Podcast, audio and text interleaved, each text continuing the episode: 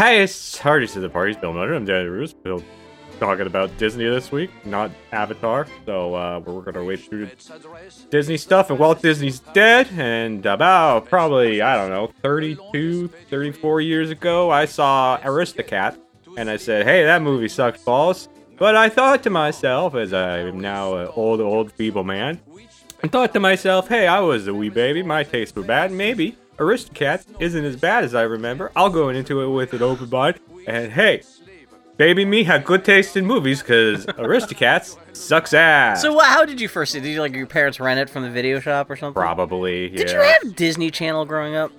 No, we didn't have cable. Yeah. Well, my family had cable, but like the the Di- the Disney Channel was so expensive that we yeah we. Yeah. But so how did you end up seeing it? Just on videotape? Probably rented it. Yeah, Oh, I think we owned all of the clamshell cases, so it was probably in there somewhere. Yeah, well, you're a couple years younger than me, and I don't know if you like which movies you may have gone to see at. uh No, they kept on doing that up until the '90s, re-releasing the old movies in theaters, right? They don't really. Do they even do that these days? Have they stopped that? Not really. No, yeah, they've stopped I that. can't remember. I remember. going and seeing, of all things, the only like reissue in a theater I remember going and seeing was National Velvet. What the hell is National Velvet? That's a. Is that? Um. Is that is uh, that was the second one where they go to Europe and it's weirder and the lady German lady pops her it's- tits out? It's the lady with purple eyes. That that. Uh, Okay, I have to Google this because I don't know what the hell you're talking about. No, National her- Velvet? Yeah. Is- What's isn't, her butt? Isn't that fucking a David Lynch movie? Elizabeth No. Taylor. Yeah, Elizabeth How Taylor. does that have She's to do anything with she Disney? gets a horse and she pretends to be a boy to be a jockey. Oh, that's a cute idea for a movie. And it's got it's her older sister's played by uh, a very very very young uh, Donald man. Crisp? I cannot remember names to name. Donald what? Crisp, according to Wikipedia. Mickey Rooney. Well, he's in it too, but no, uh, Angela Lansbury's Yeah. her older sister. God, so that was like one of her first. Yeah, that's 1944. Shit. Yeah, God damn. Okay. but I remember seeing that in a theater for whatever reason. that is so fucking. I could see But the, like. ear- the earliest Disney animated film I remember seeing what in a theater was uh, Oliver and Company, and I hated wow. that movie too. Oh, so you saw it when it was like first released, because that would have been like 1986, I think. Yeah. Yeah, and I, I think we were, I think we saw whatever was before that. Was that um the Black Cauldron? the Great Mouse? De- Great Mouse. Ma- Detective? yeah, actually, that's probably what it was. Yeah, because I think I Black Cauldron was the Black like 80. Cauldron in theaters. But yeah, that's that's the uptick because the prelude to the Disney Renaissance is Great Mouse Detective, and actually maybe vi- vice versa. Maybe it's it's Oliver and Company, and then Great Great Mouse Detective, and then Little Mermaid. Because I think the Great Mouse Detective was directed by the same guys who did the Little Mermaid. I think. Okay, so Yeah, I yeah, so. so. okay, yeah, you were right at the very tail end of, of dead Disney right before the Renaissance. Then, oh, okay. hmm Yeah, yeah. Like I said, I was just old. I'm just a couple years older than you, so I was too a little just too old to have seen that stuff in theaters. So I never really got to see anything but the old reissues in theaters. So, but yeah, it, it- it never occurred to me that like it's been at least a couple. Has it been like 20 years since the last time I've even heard of like a Disney reissue in theaters? That wasn't like a Fathom Events. Oh, it's the Beauty and the Beast 30th anniversary. But yeah, I guess they must have stopped Oh, yeah, doing that every that. seven years, bringing movies back, Well, huh? Yeah, there's enough movies out, or there were Yeah. enough movies going out the theaters. They didn't have to fill space or what have you. Exactly. I kind of wonder with a new one. uh, Disney doing all those direct-to-video sequels back in like the late '90s and early aughts.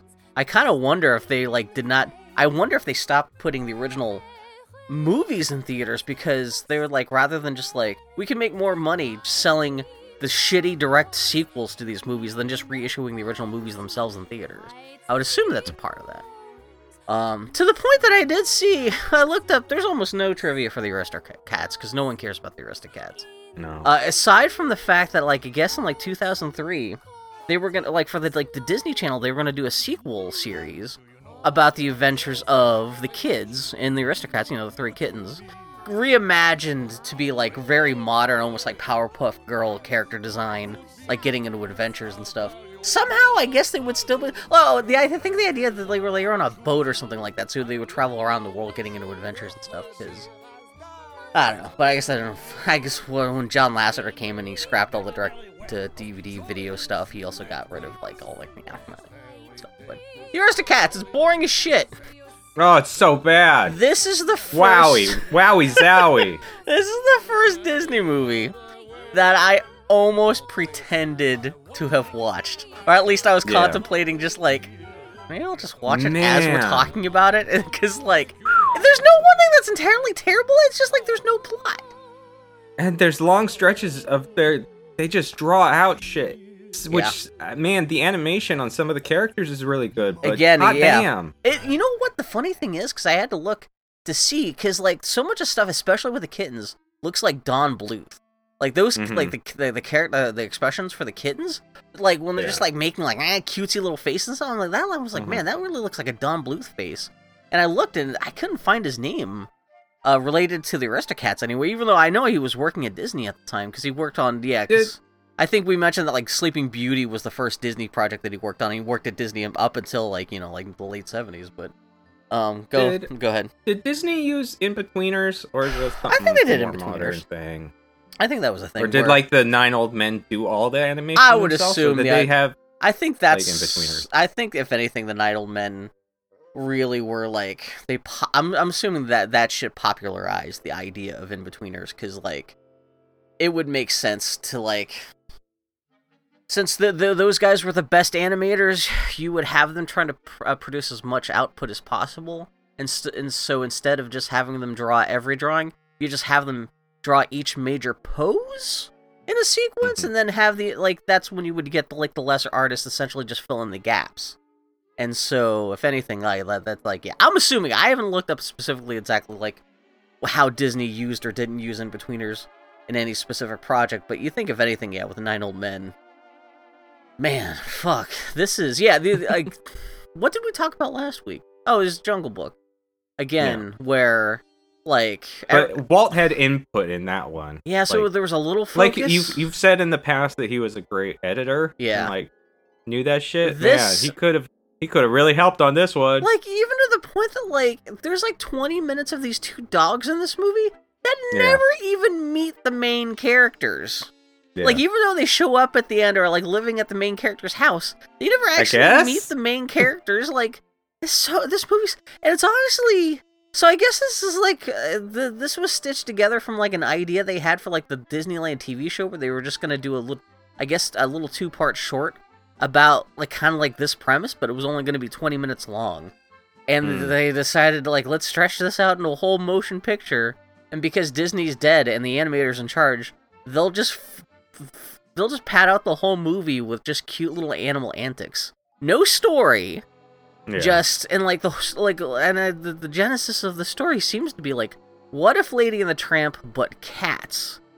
Mm. But also they're being chased by a wannabe Cruella de Vil, but because like morons. they're not. But but like let's uh, but instead of Cruella de Vil, let's come up with the least interesting villain we possibly could, because we don't want to. Because this is something I've always heard about that people who worked at Disney complained after Disney died, and once it was just like these like just like non-creative executives was, were suddenly in charge of the studio where like suddenly everyone was like well we a we don't want to spend any money because i guess there was like originally an idea for like there was going to be a big chase at the end of this movie through like the paris sewers and catacombs and they're like no that's not gonna that's gonna cost too much money and all that stuff and also they were like okay well let's like come up with another kind of Cruella de Vil caliber villain and i guess the executives were like no that might be too scary because the big thing after disney died was the executives were just like the Disney brand is just about we just want to make sure that we communicate to parents that this stuff is as safe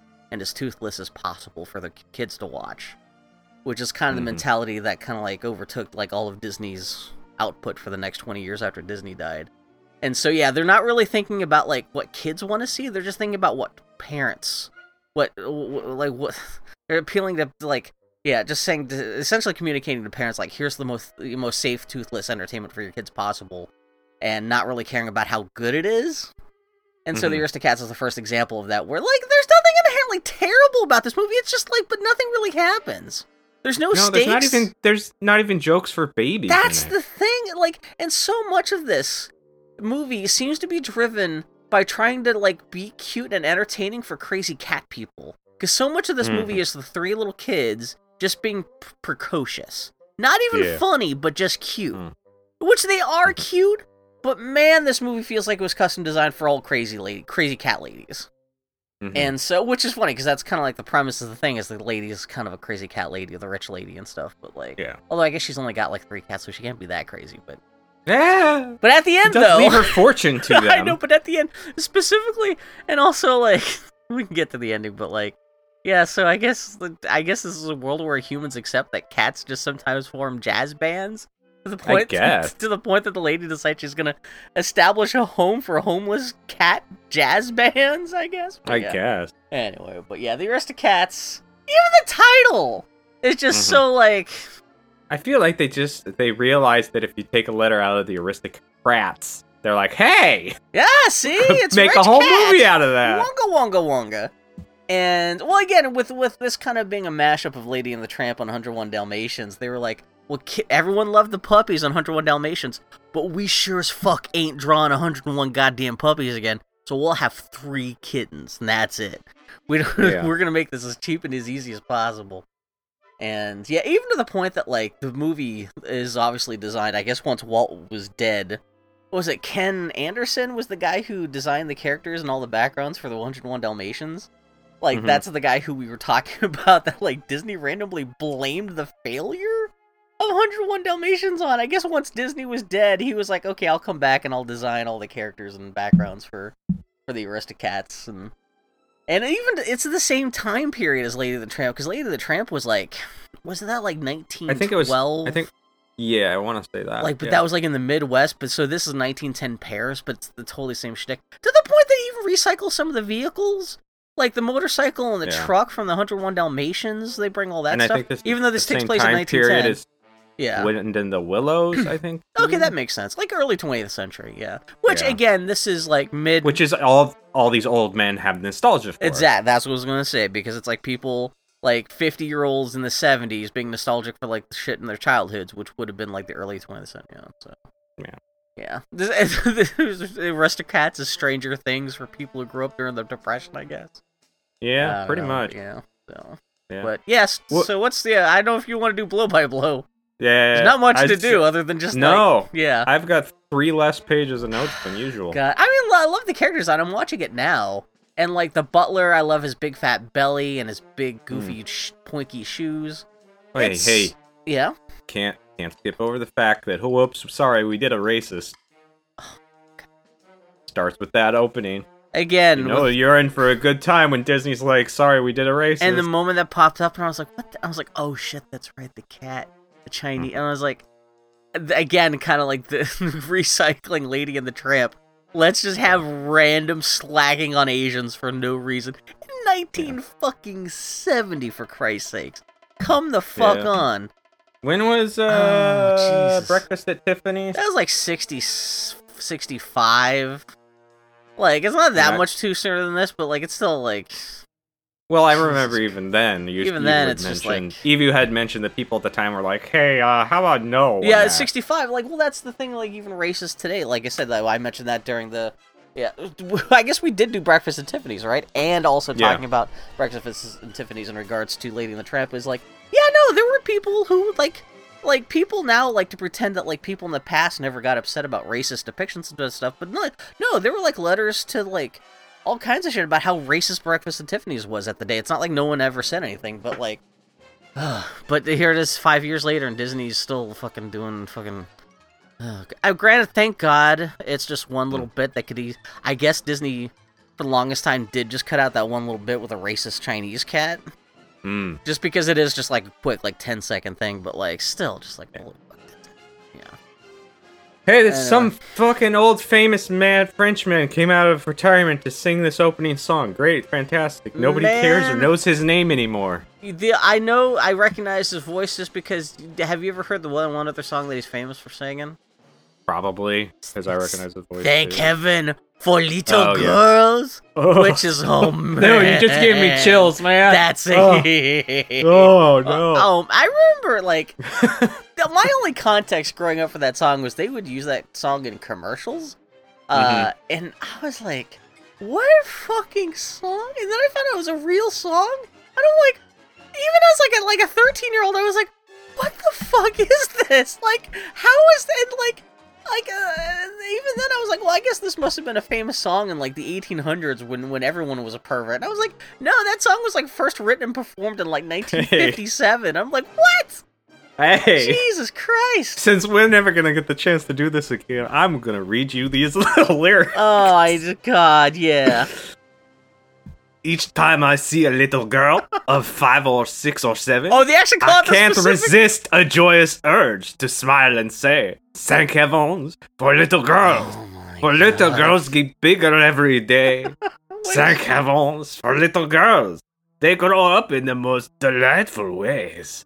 And those little eyes, so helpless and appealing. Oh, I can't go on. That's what oh, oh no, it's so bad. Ah! What was wrong Oh with my people? god. What was in the Oh, water? Shit. Jesus. That's that is terrible. It is just. it is an anthem for being a child predator. It is just the most like. Oh man! I know the refrain is like when they get bigger, but like. I just being like all drooly about like these little girls maybe growing tits someday is just like, oh no, That's awful. no, it is fucking grotesque. So of course the people at Disney are like, we want that guy to sing our our song about the Aristocats.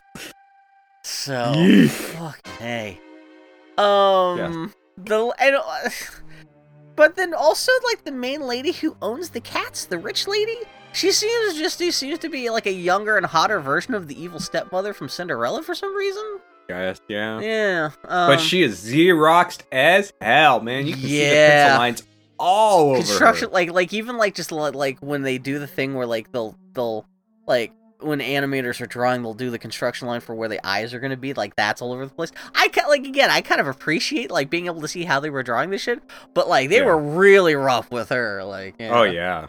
Yeah. so Oh, they were rough with her for sure. yeah. thank heaven for old little girls Mhm. god also Hey, this has to be mm. said Yeah. what is up with everyone's aversions to ever wanting to use French accents? Well, I guess we found out because then you end up with shit that sounds like thank heaven for little girls. Yeah. But like, here's a whole movie that takes place in France, but everyone's got an American or British accent except for Zsa Zsa Gabor. But she's Hungarian. No, it's not. No, no, it's not Zsa Zsa. It's her sister. Oh, It's really? Yeah. Wait, who's Can you tell me the difference between Eva Gabor and Zsa Zsa Gabor? Wait, so you know the terrible thing too, the Aristocats when I Did you even up- know there were two of two Gabors? I forgot. I guess there. I thought her sister was only like. I thought.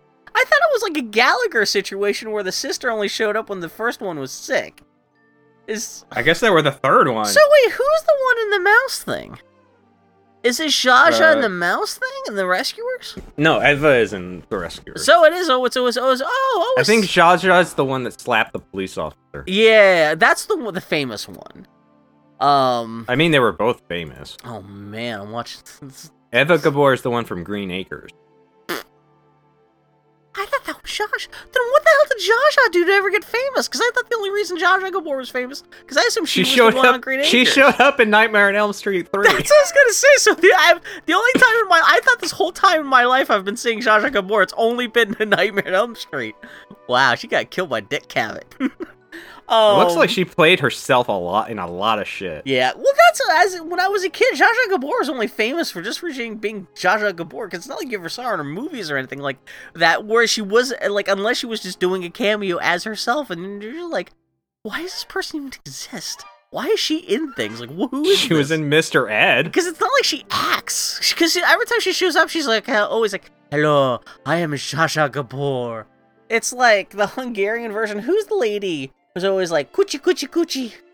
Like, Oh, Chico or Yeah, Chica or she, whatever. yeah, she only is. shows up just to do that one. It's not like she ever acts as a character. She just shows No, up to she just- like, Yeah, she just had that weird face with big tits. Yeah, That's it's like- she did. it's like Charles Nelson Reilly or something like that. That that, Well, that whole that was like- the '70s, though. That's what I'm saying. Like, there's Every there's- celebrity in the '70s had one like, thing they could do. Paul Lynde, these these actors who just became famous just for being cartoon caricatures of themselves and not mm-hmm. actually doing anything. Yeah. Yeah. So, but yeah. So uh, the terrible thing is, even though I know it's got the the word "cats" in the title, when I fired Mm-hmm. up the movie, I assumed this was going to be the Rescuers because I got confused because I was like, oh, Zsa Zsa Mm. Gabor, or was some kind of Gabor. I was like, oh, uh, I, I, I was like, at least Bob Newhart will be in this, and I like Bob Newhart, and I was like, oh no, it doesn't No. have Bob Newhart. No. We're double fucked. So, like, No, yeah, yeah. wait, wait. So what? Rich lady? But anyhow, she's the mom cat. She telling her kids to Oh, yeah. light and shit. Oh well, first it's Paris 1910. There's a horse with a stupid hat named Frou Frou.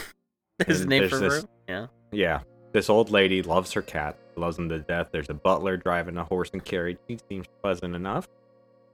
And the mom cat's telling her to be polite, kids to be polite, and the old lady's lawyer's coming over for some legal shit. He's old as fuck. Looks and looking Is that a like a, I thought that was a her rough husband. sketch, barely colored over.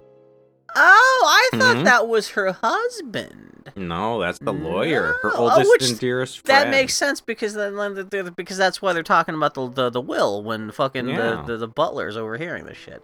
But see, this guy, he's he's still spry, being a thousand years old and moving around. Yeah, there's Somebody a whole lot of shtick about him. him. He's just wobbly and you Yeah. gotta kill time. You gotta pad out this Yeah, movie in 70 minutes or whatever. Yeah. Funny, he almost falls down the stairs, but Edgar the butler helps him, and they almost kill each other with the falling over, grabbing suspenders, and riding on his back. Oh, the whimsy.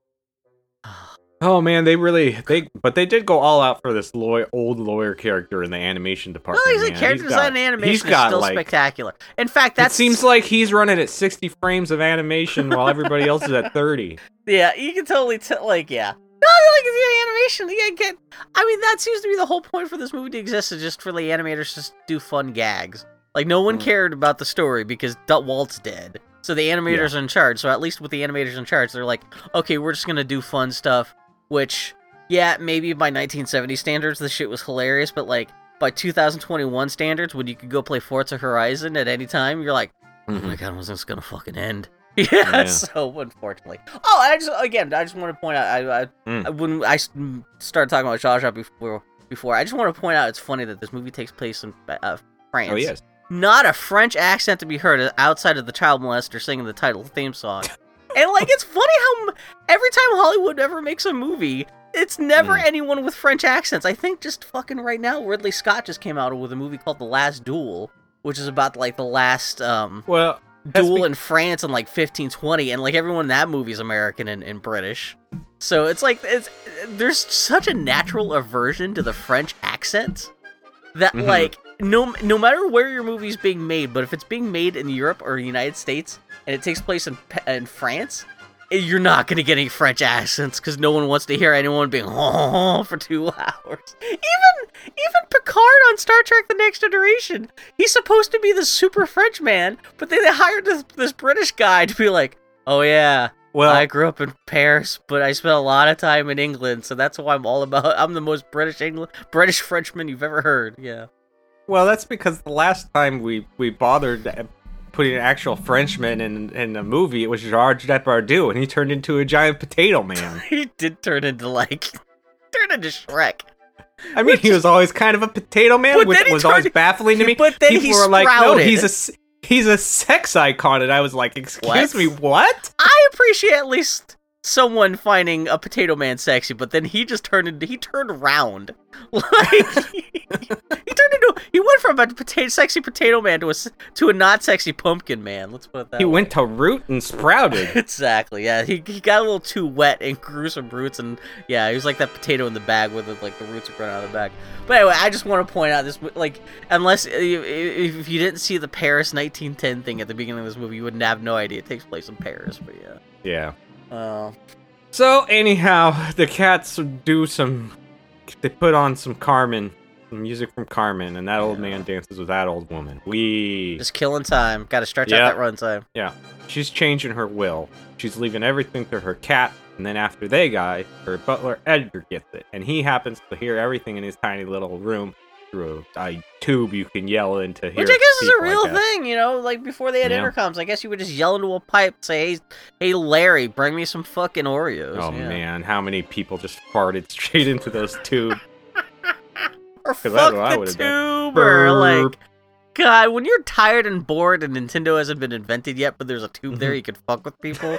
Why not like do all kinds of horrible How things many- with that tube? Oh man, I hope those things were easy to clean because you know that That's people what were I'm shitting in saying. those tubes. Shitting in the tube, fucking fucking the tube, like Mm-hmm. anything.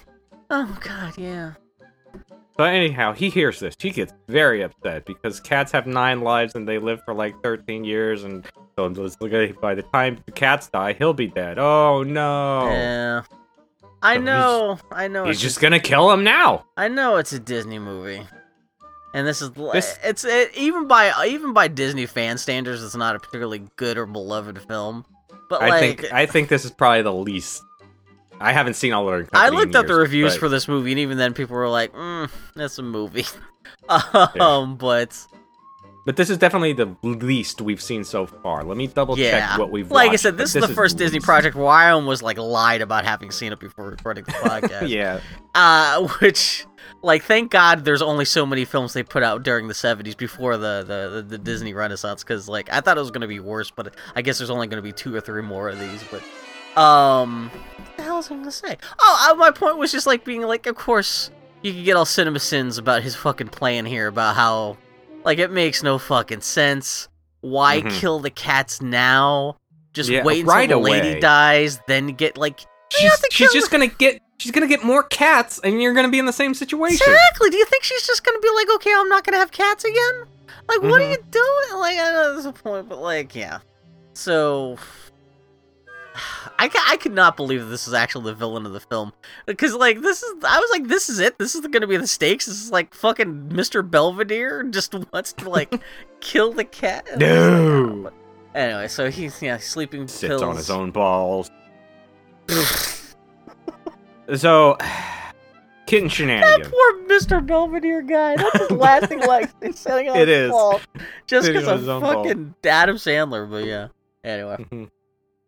So kitten shenanigans happen. They're running around. This, the, don't pick on your sister. I'm not a sister. I'm a lady. No, you're not a lady. You're a sister. Yeah, even though I'm a candlestick fell on my head. Oh, bloop, bloop, bloop, So- bloop. I guess she, uh, Ava Gabor, her accent, I guess that's the closest thing this movie does to be like, I guess we're gonna just assume her Hungarian accent is French. But Yeah. like her daughter has has an English accent, I guess. Mhm. 'Cause She's always like, "Hey, mother, would you like some soup?" And she's got two American sons, so I thought that was kind of funny, like the whole mix of accents here, kind of cute. But yeah. Anyway, I'm sorry. Go ahead. You, no, you're fine. It says it's not very ladylike to fight with your brothers, and boys gotta act like gentlemen. You know, calling or biting, that's not aristocrats. That's horrible. Toulouse is one of her sons. That's the only name I ever remember from her kids. It's He- like that and his is in- Balzac or something like that. I'm sure it's Yeah, all art. Balzac. it- I'm sure it's Marie because it's Marie Antoinette, Toulouse-Lautrec, and like whatever the fuck the other third one is. Yeah. Yeah, Burleys or uh, Burleys. Yeah. Well, with yeah. the, with with with Zsa, fucking Ava, whatever the fuck her accent is, it's a little hard to understand exactly what she's saying. Yeah. Yeah. Yeah. But And who cares? I do like her accent though. I do like her performance. The animation is again in terms of character, like she is such like a well, just a well observed cat animation in this movie. Mhm. and like she does like like uh, it's it's a, it's funny I didn't think about how gendered I guess you could say her animation is until Thomas O'Malley shows up and you get to see how chunky he is compared to her and I was like oh, oh, he yeah. a thick boy. and I was like oh yes. I could see how they kind of like made her like her shoulders are slimmer her she's more fat bottom so she's got a more of a feminine outline whereas like fucking Thomas O'Malley's just this stout like fart cat. And like like it's Uh-huh. just well observed just cat anatomy and movement and stuff. And even the kittens even though sometimes their faces look almost a little bit too much like the puppies from 101 dalmatians it's still well observed just cat it, like regardless of what you think about the characters being cute too cute or too annoying but like it's still just real yeah it's it's designs are great animation's great Yeah. anyway, Toulouse sorry. hisses and pops because someday he might run into an alley cat. But no time for that though. He has to work on his painting skills. So he did pause in some paints and paints the shape, and it's Edgar. And they call him Old Pickle Puss Edgar. And mom says that's not cool. Edgar loves us. He's busy in the kitchen putting sleeping pills and milk together. As if to Oh, make he's- Duchess look like a fucking, which I guess that's Zsa Zsa's or whatever the fuck her name is. It's like his fucking Duchess is the white mom cat. Yeah, just Yeah. as if just to make Duchess look like a trusting idiot. Yeah. Well, I mean, he probably was a fine guy until he found out. Well, know. that's the weird thing, because like Which this movie suggests he was totally normal until this moment, and then he just lost Yeah. his goddamn mind. He decides to make like sleep, like even then, you think he would just poison the cats right there. No, he decides to make like sleeping pill fueled eggnog, but with enough sleeping pills to kill a man. But Yeah. somehow that doesn't kill the. I thought he was just because he puts a whole bottle of sleeping pills. And I was like, okay, that's Yeah. gonna obviously kill the cats. Oh, but Yeah. anyway, Anyhow, now um now the sister's gonna sing while the other brother practices his scales and arpeggios. Ugh! it's a great. I say ugh. It's a catchy song though, but It's it is catchy, so but it's cute no 'cause, good. like, because it's the it's a baby kitten playing piano. While It- you got go, oh, I'm a little baby kitten singing about arpeggios, and like, I, I I feel like I'm sitting through a stranger's child's piano recital. It this. the most saccharine. This this is it. This is Disney for the next twenty years after the death of Yeah. Disney. It's just like this super saccharine talking animal bullshit. Where like again, like I love the animation. The music's actually great. It's a very catchy song, but Mhm. like there's just no narrative nutritional uh, ingredients to this. It's just just killing time for old crazy cat ladies. So, but yeah. Yeah, But I, I'm- watched I watched something. I think it was on this about this, the making of the songs on this. that they're Okay. Talking to the, Sh- the Sherman brothers, and they were saying that Walt Walt said he never wanted like two characters like looking at each other and singing. It always had to move the plot forward, which this song does not do. No, that's There's what I'm no- saying, yeah. This song has nothing to do with nothing. It's just You hey, we threw a song in here. You could literally just cut it out, just like not even do any extra editing, and you wouldn't even not even notice it was there. Which I'm trying to think. Like, I guess you got "Everyone Wants to Be a Cat," which I guess is essentially the theme tune. And I guess at least that is, that introduces you to Thomas O'Malley's gang. Hmm But isn't there a third song? Yeah, Thomas O'Malley. Oh, Thomas Al- O'Malley. I guess that's Al- introductory for that character. Cat. But yeah, this is just total, just yeah, fluff. This is totally a shapoopy. Yeah. yeah. Yeah. Um. Yeah. So Edgar comes in, gives them all creme de la creme a la Edgar. Gross. And uh, they lap it up. And then the mouse, who's Winnie the Pooh, is also there now with a cracker. They say, hey, come join us. And he dips his cracker and he eats it. Yay. And then he goes to get another cracker, but everybody gets sleepy and falls. All right. Fantastic plotting, excitement Yep. all around. What's gonna happen? next? Yeah. I again, I thought Well- they were all dying. Like Yeah, I was like, okay, well now he's obviously poisoned everyone. Now they're all dead. Like, what happens here? Did they get saved somehow? But like, no. Uh, for some reason, Edgar's sneaking around, the, the, you know, with sneaky 60s music with a bassinet. Of course, yeah. Yeah, being very quiet till he gets on his super loud backfiring motorcycle and rides off. Yeah, all totally like way into the- rotoscoped background, like rotoscoped motorcycle toy, just Yeah. reused from uh, Hundred One Dalmatians. Even though it's supposed to be 1910, they wouldn't have anything like this. Mhm. Even though, according to the Angry Video Game Nerd uh, Castlevania episode about Castlevania 64, he did mention that motorcycles had been invented like in the 1800s, but they don't have like this. Obviously, ni- uh, 1960s motorcycle. They're just reusing Yeah. the same props from 101 Dalmatians. But yeah, he rides off in the country where there's a hound dog and a basset hound. They hear wheels approaching and they're gonna chase it. And I'm the leader. I'll say when we go. Here we go. characters And show up, and I Yeah. feel like we've seen these ki- like, or no, maybe it's Lady and the Tramp. I'm kind of reimagining because there was the whole big Bloodhound and I, it's, I think it's the Bloodhound. I'm, I'm thinking it was essentially kind of a recycle of because it's the same thing of an old Bloodhound character who thinks he knows everything, kind of thing, right? I guess Yeah. it's the fact that the Basset Hound, the smaller dog, is the more kind of like original character here, but like that's voiced by the oh you. Oh, I'm from Back to the Future 3. You know that voice guy. Yeah. Yeah. Well, wait. Isn't that what There it were so many. No, there were so many character actors in that one scene. Yeah. Yeah, well, but Pat Buttram, I think the dude's name is. But I There's think he was they're, live. I they're, think they're he was, both big character actors. One's from what he was in uh, the Andy Griffith show. You mean in Back to the Future Three, right? I think What that's the same guy. The same guy's like, oh, he can't hold his liquor. There's yes, there's the guy with the crackly voice and the other guy. Yeah, a couple guys. Yeah, And I think they all yeah. died like a year after that because they were all like 93 years old. So, but yeah. Yeah. Um. Yeah. But yeah, so there's dogs out in the French countryside. Yeah, and they they if, for some reason they have southern accents, and uh, they uh, yeah. chase Edgar on his bicycle. Maybe So- Edgar drove to the south of France. Yeah, I guess. And the bassinet that he's carrying all the cats in falls off the bike and into some bushes. Yeah, for some reason the dogs just decide to attack Edgar. Again, they have no idea Yeah. he's about trying to kill cats or anything like that. well, remember, just- I, it it's not a thing anymore, but it definitely was when we were growing up. Lots of jokes baby jokes about how dogs love chasing cars. I Yeah. don't think that's been a, a, a stere- dog stereotype for like 20 years. That feels like a joke that was just came up by a whole generation of comedians, just so that they could tell jokes about like cars, like dogs chasing. Ca- I, yeah, I don't know what. Hmm. Maybe cars became too fast for cars for dogs to chase after, or something like that. I don't know, Maybe. but but yeah, for some of these dogs have to intervene with this one guy on a motorcycle, like running around the French countryside at like three o'clock in the morning, and Yeah. there's just lots of just just hijinks of just.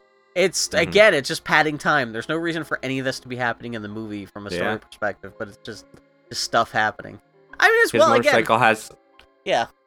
a sidecar. They end up in that. They bite his asshole. They he flies around with his umbrella, loses his hat, shoes, and you know he eventually gets away, leaving his sidecar with uh the and sidecar, umbrella, and hat with dog. Uh, But the, the, And then the- that's the important plot point is that he ends up like just throwing the fucking bassinet into like the local I'm ditch. gonna- At, like I think it's at like the start of the of Yeah. of the chase. Yeah, it falls out before they fall. You drive in the water and around a bridge. Yeah. So uh, that's done.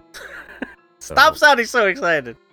Duchess wakes up from the, sound of some thunder and is like, "What the fuck? Where am I? What is this kid? What's going on? Sister's in a tree." I do like the sound. Or- She's like, "Mother, I'm in a tree." Yeah. Uh, the one of the the other bro- one of the brothers is wet. He's all wet, scared of frogs. Yeah. Mm, According to the subtitles, his name is Burlois. Yeah. Yeah. Belaise, Toulouse is still in I the can't basket. imagine actually. Yeah. He had a dream it was Edgar that brought them there. Mom's like, nah, nah, nah, that fool loves us. But there's thunder and lightning rolling in, so they get in the basket to hide as the rain comes. We'll know what's going to happen to us, mommy. This is the first pa- part of the movie where, like, I-, I could see it, if I were a kid, this would actually feel like there's some stakes because now it's the kids, or now it's the cats Mm. far from home. Now they're just like stuck in this basket under a bridge, like, and Mm-hmm. it's scary and thunderstormy and rainy and kind of sad. And this is like the, probably the most emotionally tumultuous moment of the whole movie, only just because it's slightly kind of scary and sad if you're five years old. So yeah. Yeah. So elsewhere, back in the mansion, Madame wakes up and is like, "Oh, I had a terrible dream about kittens and Duchess, and I must go check on them. Oh, my babies, don't worry about the, the dream I had. Oh, wait, oh no, they are not there. Oh, I ah! must run around the house all panicky. Oh. Duchess, oh no, oh, boo, boo, boo, boo, boo." All right.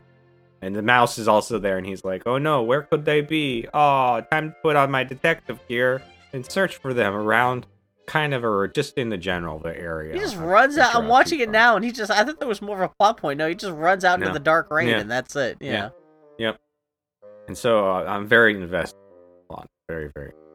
God, how far? So We're only 26 movies, 26 minutes into this 90 minute movie. Jesus Christ. hmm hmm It's the morning time. Duchess wakes up to a dooba dooba. The time is alright. and it's Baloo the bear. It and is he's just. a cat now, and he's gonna flirt with Duchess for a while, singing this song about who he is as she's casually licking her paw Um. and saying, "You ever have a sandpaper tongue on your dick, huh?" oh God, I think about that. Cat blowjobs just don't work.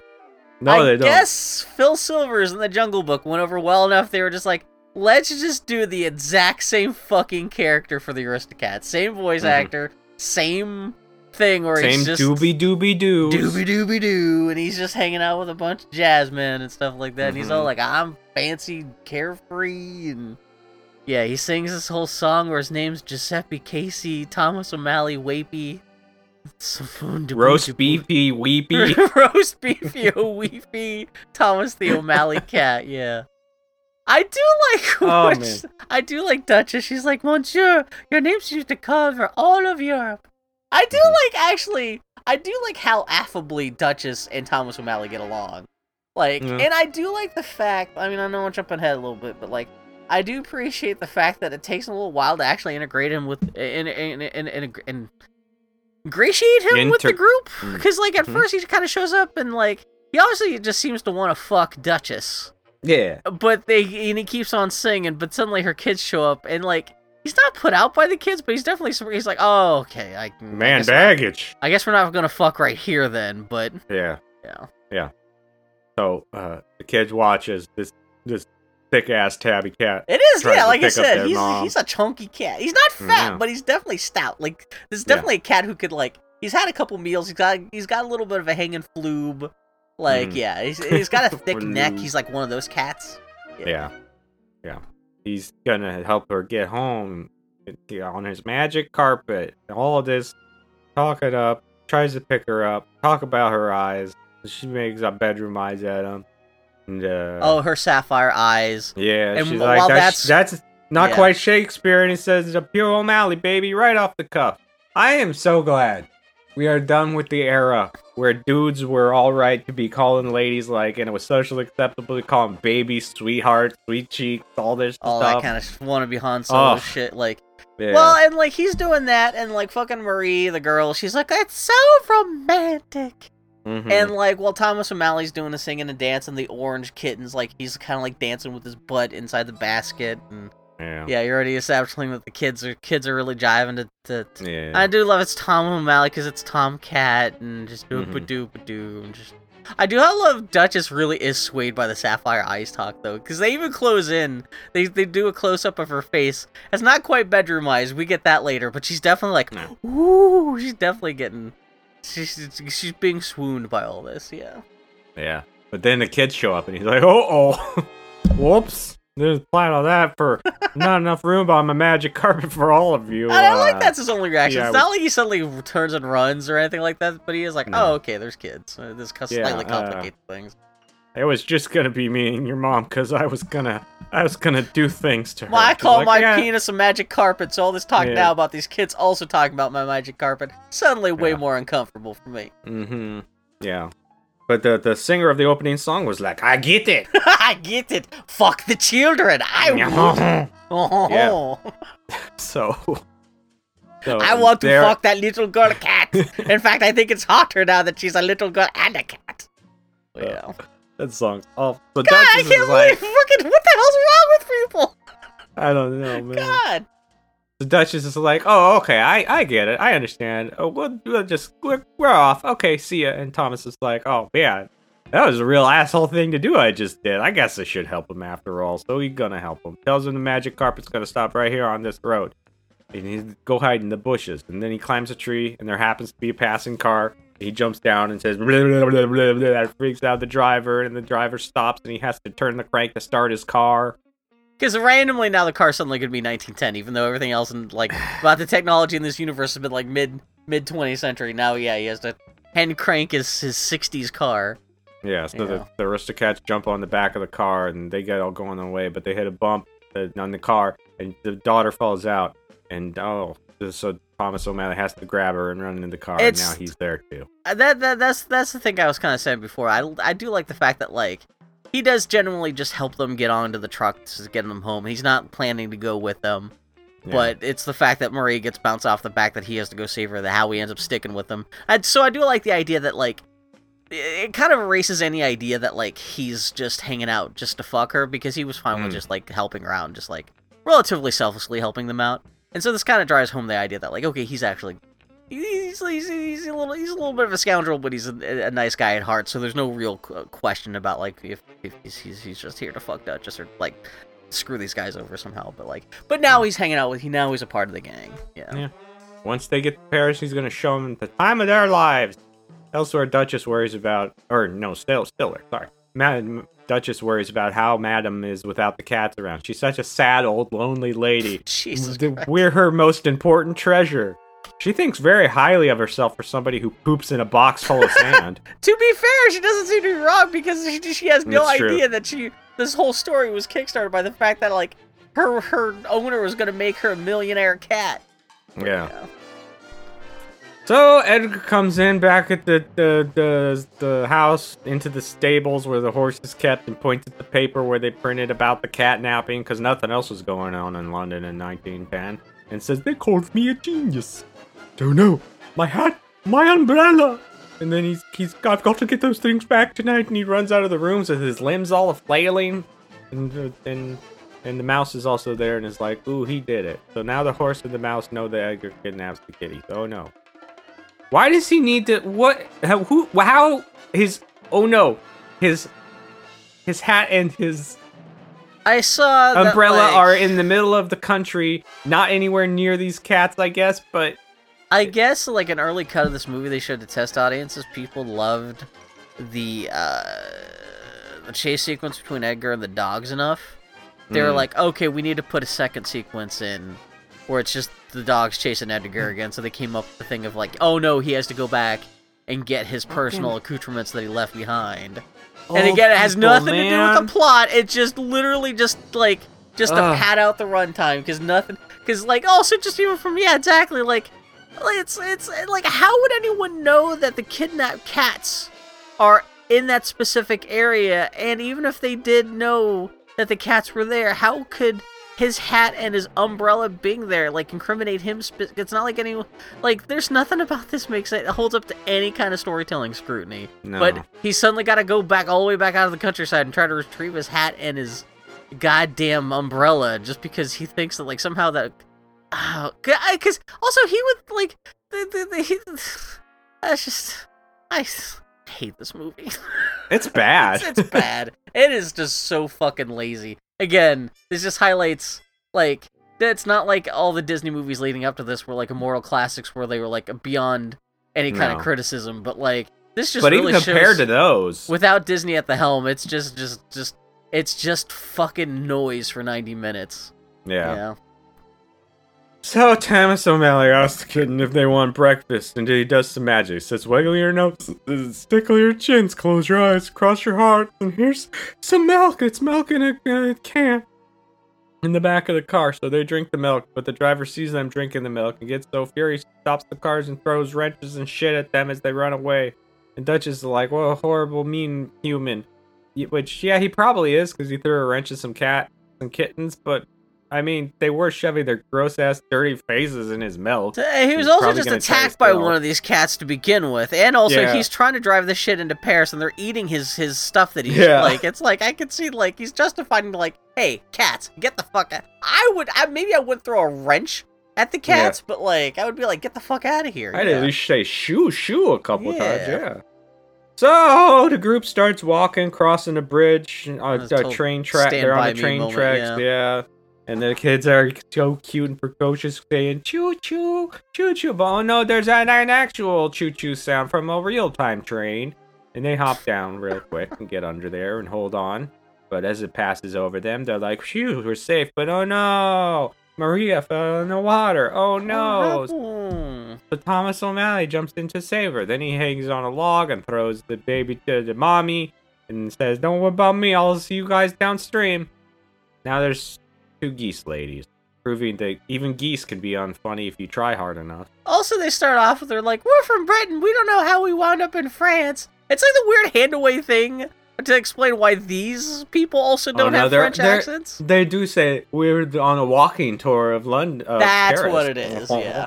Okay. Yeah. But it's weird that the movie kind of called called called out the fact that like okay they were specifically British. people. Yeah. They see Thomas O'Malley trying to swim and get back to shore, and they decide, oh, we simply must correct him. His form is all wrong. So they go out there, and uh, they're about to snip the branch that he's hanging on, but he says, don't do that! And falls into water, and then he starts to drown, and they're like, oh no, he's drowning. Bottoms up, and then the camera zooms in on their assholes, and they go down again further, and you catch him and pull him up, and great, fantastic. Everything's great. They make him, they take him to shore. Great, fantastic. Oh! The Duchess thanks the geese for saving them. They're there, there now too. Where they roll up. And They get- just kind of teleport in or just like okay yeah. Yeah, yeah. Then they tell everybody a little bit about themselves and how they're on a walking tour of France. And Thomas O'Malley's calling everybody babies and chicks and stuff. And when they find out Thomas is traveling with Duchess and her kittens, but he's not the husband, they're like, "Oh, it's so scandalous. He's just a cat." Thanks, the old timey people. God, I forgot about how at the end of Lady and the Tramp they had to kind of like have Marry Lady the and the Tramp get yeah. married because otherwise like people would be Mhm. scandalized by the idea of two cat two dogs living in sin. Like, Yeah, Again, what's wrong with white people? Like, are you guys out of your man. fucking minds. yeah. Oh my god. I guess they do a little bit at the end of this where they're like, oh, you will have children someday. Kind of suggesting that they are kind of like in a permanent relationship, but at least they don't do like wedding bells at the end of this. But like, yeah. God, fucking. These people are nuts. Yeah. So the this the geese are also going to Paris, so maybe they'll join them. They all walk together, walking like geese. Oh, for sure, fine. They're gonna go see their goose uncle, who's at a famous cafe. You must see Uncle Waldo. He's there at the cafe in Paris, getting kicked out of the kitchen for biting somebody's finger. Got all his tail feathers pulled off. Fucking drunk as shit. Great, fantastic. Also, I guess for some reason the chef throws a hat out, so just so Mm. just so Oh, Uncle yeah. Waldo could put the hat on and seem even more like a drunk hobo. Mm-hmm. Yeah. He is drunk, and uh, the cafe was gonna cook him because here come Thomas O'Malley and the geese and everybody else. And well, and like, "Hey, what's specifically, going on?" I guess the Mm. idea they were gonna serve him up with like white wine, and like Thomas O'Malley is like, "Oh, not just soaked in it. You're like, or he's, he's, Yeah. he's like, you're you're He's stewing in white wine." in it. yeah. marinated in yeah, yeah, yeah. So um, being British, you would have preferred sherry. so the, I the thought that goose was kind of funny. I don't know if that's actual true, but I thought it was. I'm sure I was like, I kind of laughed at like, oh, if I if I drank, that would be hilarious. I don't know Yeah. what sherry is. I just know it's what Isn't it like Niles and cooking Frasier, Yeah. Niles and Frasier drank on Frasier. All I know is that is the quote unquote gay alcohol. Like I've heard so many Uh. people do gay jokes about like, oh, here's your sherry, madame. Like, yeah. hmm So So uh, the goose ladies are like, we gotta get Uncle Waldo to bed. I think he's more of a air quotes uncle than an actual uncle to these ladies. So they gotta get him off the bed. Yeah. So they leave. Thankfully, never to return in the movie. yeah. There's so, So- much plot. Where are they squeezing oh yeah, in? it's true. So back at the mansion, Edgar sneaks inside the barn at night and gets on his motorcycle, and the mouse gets on too. Just go with him to do whatever, but when he starts driving, the mouse is knocked off right away. Good planning, great, great scene, much needed. Yeah, So- really advancing that plot left and right. Oh yeah, so Edgar I, goes you know back. what the backgrounds for like Mhm. like nighttime, kind of like wet Paris looks good. Again, like the design Yeah. of the stuff. It's Disney. They know what they're doing. Yeah. I love the, Yeah. the, the the art design of that Ken Ken Anderson guy. Yeah. So uh, he goes back to the the hay bales in the the field, and his shoes are sque- squeaking, and the God, the dogs are like sense. it's just a little cricket bug, and I'm the leader. I'll decide what it was. It was a little old cricket bug. Great, fantastic. I'm glad that joke returned. Ten minutes of my life I'm never gonna get back. Oh my 20 gosh, now that this I've heard the scene watch goes this on twice. so I, I'm, I'm scanning through it now too, and it just does go on for fucking ever. Oh man, the the Edgar's hiding in the hay bale to get his hat back. That the, the one of the dogs is wearing. The other dog is like they got an umbrella hooked to the car horn on the sidecar because they're hanging out in the sidecar, and he has to scratch the dog's back, which makes it to have moaning, gross sounds. It gets it's a getting little. all enjoying. This oh, goes, shenanigans! goes it goes again. on and on and, and this on. again, this has nothing to do with anything else that's going on in the movie.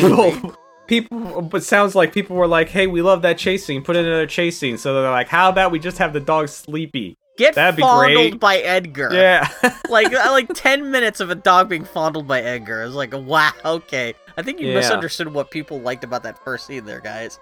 Gets the baby bassinet's Oh. back make the dogs fall over the dogs go walking and searching whatever's causing all these shenanigans and they step into the shoes and make the shoes squeak and they bump each other Oh, get God. scared but they hear something squeaking and it's a haystack riding away on the sidecar that got detached from the motorcycle earlier in the movie that, that they had been sitting in oh so they chase it and they jump on it and buddy edgar gets away on his motorbike great Yay, you did Bass- The Basset Hound is wearing the dude's shoes and walking Mhm. around. I was like, Yeah. this totally smells like grandma. This Yeah. totally is such like this is written for like people who are gonna die of old age by like 1972 joke. Like I'm Mhm. like, oh god, this is just. Anyway, Yeah. So cats are walking on roof. The kids and Thomas are tired, so they're gonna crash Thomas' pad. But oh no, Scat Cat and his game of, gang of racist caricatures are in their partying. To the Oh, point uh, that like there's a guy with like a little Pinocchio hat, and like I had to Yeah, look it up. Like, Russian- oh, that's a, a racist Italian stereotype. I don't even And understand what they're Thurl going for. Ravenscroft is the Yeah. ra- Russian stereotype. And, oh yeah, so uh, So I guess this is another character that they were hoping to get uh, Louie Anderson to voice. Not. Louie Anderson.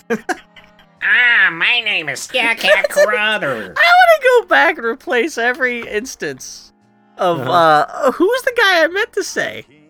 Louis Armstrong. Louis Armstrong. I want to get Bill Ted's Time Machine. Go back and replace Louis Armstrong with Louie Anderson in every Yeah. instance of history. So it's Louie Anderson be like, I got some real good jazz for you. And he just sings, see, Sooby Dooby Doo. I know, like, Louis, Louis Armstrong wasn't a scat man, but like, oh my god. But anyway, Life with Louie. I, I appreciate they drew him with those like fucking hippo teeth in that cartoon, but like, Yeah. oh, what the hell am I talking about? Yeah, for fucking the racist squad is here. Fucking yeah. United Nations of racism.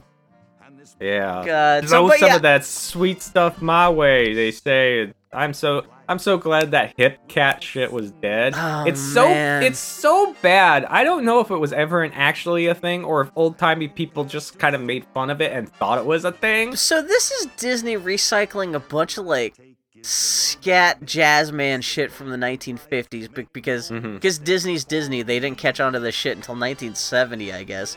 Even though this is already a decades old stereotype. And like, there's like a hippie, like the And it's like, also hippie shit. 1910. It's that's what I'm saying. What are it's you doing? 1910. So it's all like mid-century jazz and hippie shit, and it's just fucking. It's just oh, so. This is everyone wants to be a cat, which is not true. Like I, No. I, I, I, I remember. th- uh, So I guess this is the last movie that the Sherman Brothers worked on because they were some of the people who were also. They like, said we've we've peaked. we we've done all we can for this miserable company. They did say that they did not appreciate the fact that the Disney company was just being again headed by a, now just by a bunch of penny pitching non-creatives making the creative decisions. And I Was it- Was it Walt's brother at this time? yeah, he well it was uh, the- uh, it was Walt's brother who was in charge, but he was mostly wound up. I think he was busy with um, well he was never really creative. He was just the money guy, and even Hmm. then at this point he was just uh, uh wrapped up with uh, uh, t- uh Walt Disney World because Hmm. that that was being built at this time. But like, but it was his son, Walt Disney's brother's son.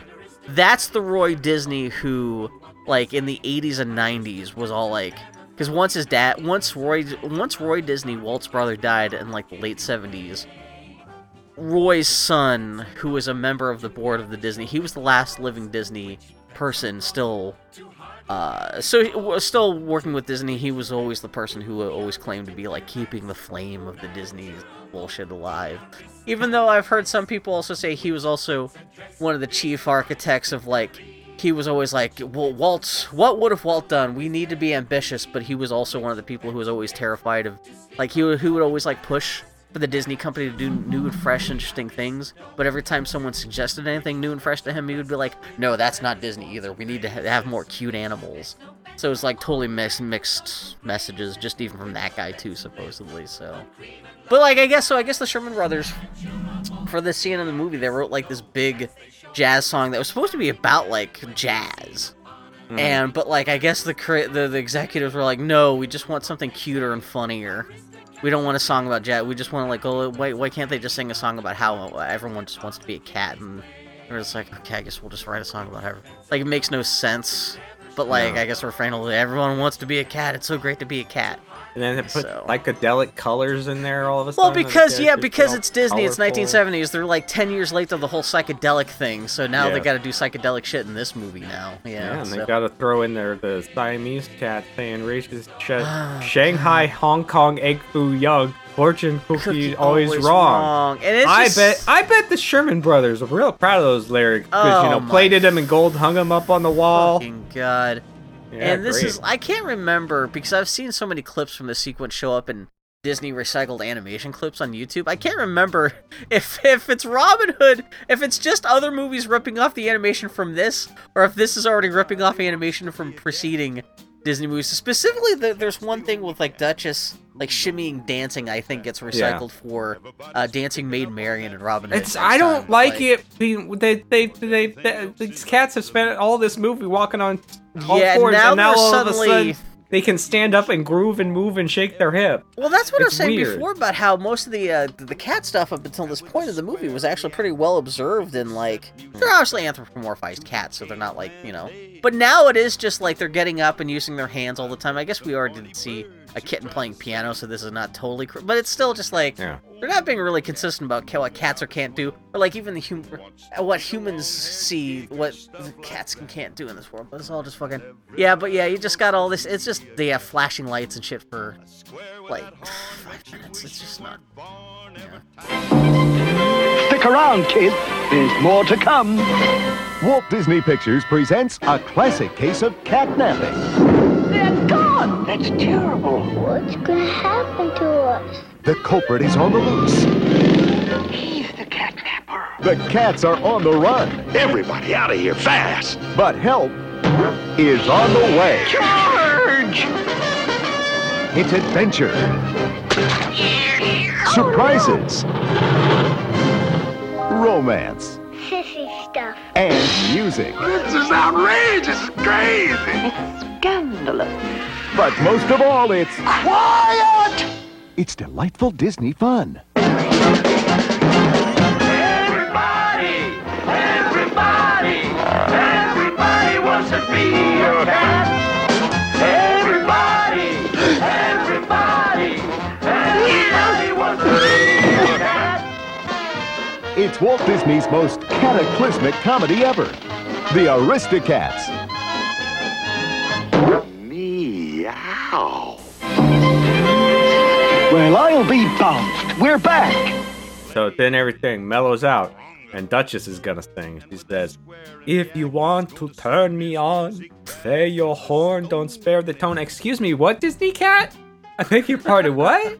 Turn you on? Yeah, I don't need to hear that in my What? Disney movie. Yeah. What is it? Even what is Nala this in The Lion King was not like, mm, turn me on, baby. She had the What? bedroom eyes, but she didn't have the bedroom talk. Oh my god. Did nobody tell the the Sherman brothers what that meant? I was. I Were they just like, yeah, yeah, like- this is what the hip kids are saying. Turn me on, yeah. I do think "Turn Me On" had a little more of an innocuous mainstream insinuation back in the uh, back in the early 20th century. Of course, now we know it's like, hey, you make me want to fuck. But I Mhm. think that's more. T- but yeah, it's just. I, I, I, I- I do think the language, the meaning of that changed over time, but Mm. it's the little. I think even by 1970 though, though, because there was also the drug aspect. Well, Yeah. even like at this time, you had like fucking Laugh-In, whose whole slogan Yeah, was like yeah. "tune in, turn on, drop out" or whatever the fuck. No, that Yeah. was Timothy Leary. But like, it's just like ah, it's it's all muddled. But Yeah, and there's a bunch of cats outside listening to them sing, and now they're now they're gone. They start the the they start the chaos of everybody wants to be a cat and bouncing around, slamming the piano down several floors, breaking all their instruments as they walk away playing. And, yeah, because I guess they're like old hanging out in like some kind of old ramshackle hotel or something like that. That's a. and abandoned. I guess so the cats I guess that scene's over. over now. Yeah. Yeah.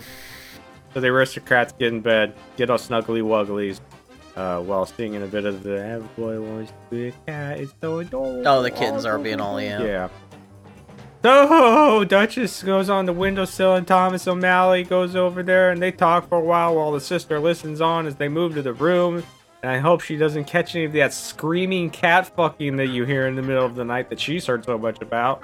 God, There's I am unlucky. enough- Nothing, nothing romantic about cat sex. That's No, sure. not at all. Because like, it, No. no one ever sounds like they're they're happy participating in it. No. neither party. Oh Uh-uh. God, I I I live in a basement apartment with a window that goes that faces the alley in between two houses, and of course that is a popular place for animals to fuck. And Mm-hmm. so yeah, I've been witness to too many three o'clock in the morning. Just like Yeah. okay, I'm sorry. I actually have a cat right next to me. I was scared of that, but yeah, it's just totally like oh my god, just, just come and go, please. Jesus Christ, cats. But yeah. So, some things, but she tells him, because he's being all sweet and romantic, some things in life are more important than fucking, like that old, the, the, the old Xerox lady that loves him so much.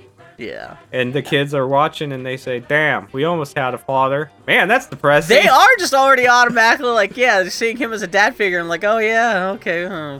And Yeah. I guess this this whole scene's like the heart of the movie because it's all like Mm. Fucking Duchess and Thomas O'Malley opening up to each other. Even the kids are watching and they're all like, oh, it would be great if he were our dad and Yeah. all kind of. It's all kind of sad, but they're like, you know, the the, the Duchess and Thomas O'Malley's their tales. Hmm. like intertwine while they're looking at the moon and Yeah. and I I do appreciate. I wonder if at some point someone tried to storyboard the two cats kissing. Because how do you do that? Especially because, like I said, these cats are a little like even though they're anthropomorphic, they're still like walking on four. Like they don't have hands and they don't have like Mhm. anything that approximates like human mouth. So you really can't do like a kissing thing here. You can do them Mm. licking each other. I think other. there's some furry artists that would disagree That's all. you, Oh god, I'm sure people. Yeah, but I do appreciate it. Like rather than a big romantic ending, that's just kind of sad because it's just Duchess realizing, okay, we have to go, and like Thomas Malley's a little bit sad. And that's the end of the scene, and like just acknowledging that like their little gang together can't last forever because they have to go back home. So yeah, Hmm. it's a little bit of a sad maudlin little thing, but it's very Yeah. pretty. So then, yeah, the next morning they get to Duchess' house, and Thomas is like, "Damn, bitch, you live like this, She but in a good is way." like, holy shit! Like I thought you were, I thought you were making shit up about being Yeah. rich, but holy fucking holy! yeah. And inside, the mouse is very excited to see they're back because uh, Dig these fancy wigwams. totally a thing a cat would say in 1910. in 1910 Paris, of all 1910 things, yeah. Paris, yeah. with the voice of Phil Harris, yeah. Yeah. Uh, the mouse is excited that they're coming back, but Edgar's in there being all proud of himself. So the mouse runs in there, ties his shoes together as Edgar pops open a cork of champagne, which hit the mouse in the gut. I did like the the line reading of him saying, "Oh, he got me." That was that was Yeah. good enough. I can say one nice thing about the movie. so the kittens go and mew at the door as the mouse tries to shoo them away from inside, but they can't. And uh, Edgar stands up, looks over the laces. That really don't really delay him for much of any time, for any No. reason. It's not like Thomas- there's not much that mouse can do after all. no, Thomas O'Malley says a short, sweet goodbye will be the easiest, so goodbye, baby. And then the cats go inside Why not just invite. Thomas Malley to come live with him? I don't know, man. I'm surprised it never even gets brought up, but No. So the kittens, kittens and the Duchess are put inside a bag. He hides them in a stove. Edgar does. As Madam comes downstairs, is like, I heard those mews. I heard those mews. Open the doors, my precious babies. But she searches for them. She can no confine. They are not there. Duchess in the kitchen tells the mouse outside of the stove, go find O'Malley. Tell him we're in trouble. So, and then Madame's all sad. She's like, because it's my imagination. So the mouse goes and stops Thomas O'Malley, telling him Duchess and Kitten's trouble. Oh, God help. Thomas says, go to Scat Cat and his gang of alley cats. Just tell him O'Malley say you, you won't have any problem. So he goes to the alley, and they find him, and they toy with him. He can't remember that cat's name. O'Brien? O'Grady? And they're like, oh, you just struck out, and they're gonna eat him. But he says, oh, why did I ever listen to that O'Malley cat? And they say, O'Malley? I think This cat's on, are this the guy's cats on the that level. stupid? Or Uh-huh. they just not realize that like they're taught like like the I don't know. I don't know. So he's on the level. So he tells them all the cats are in trouble. So off they go, running by. They're, they're running, and he's like, "Wait for me! You don't know where we're going." So he's running behind them, and then they ran past a guy who was drinking wine, and he sees this mouse chasing some cats, and he pours out his wine because he sees he's alcohol drunk. Oh, wee wee. oh, oh. And totally, it's one of those things too. I wonder if that's like one of the animators a character of because Yeah, yeah, it's totally like like, it. Yeah. So Um, Edgar's gonna send all the cats to Timbuktu, put them in a in a box, and just send. I guess he's already Timbuktu. arranged a shipment to Timbuktu Yeah. because like the delivery guys are to be here to pick this up Very in literally three minutes. yeah. But Thomas O'Malley attacks him. Edgar tries to murder him with like a little handheld A scythe. fucking a- scythe, yeah, fucking Yeah. Dracula's or fucking uh, the fucking the Grim Reaper shows up and scythe Yeah. starts flying around the room and it turns turns into the hardest boss battle in Castlevania all of a sudden. yeah. Yeah. He uh, uh, tries to stab him with a pitchfork. He's full of murderous intent. Why can't he murder the other cats like this? Yeah, well, I, like, I know. Here's a bottle of sleeping pills that just knocked me out for 20 minutes. And then, or I'm gonna send you to Timbuktu. Great.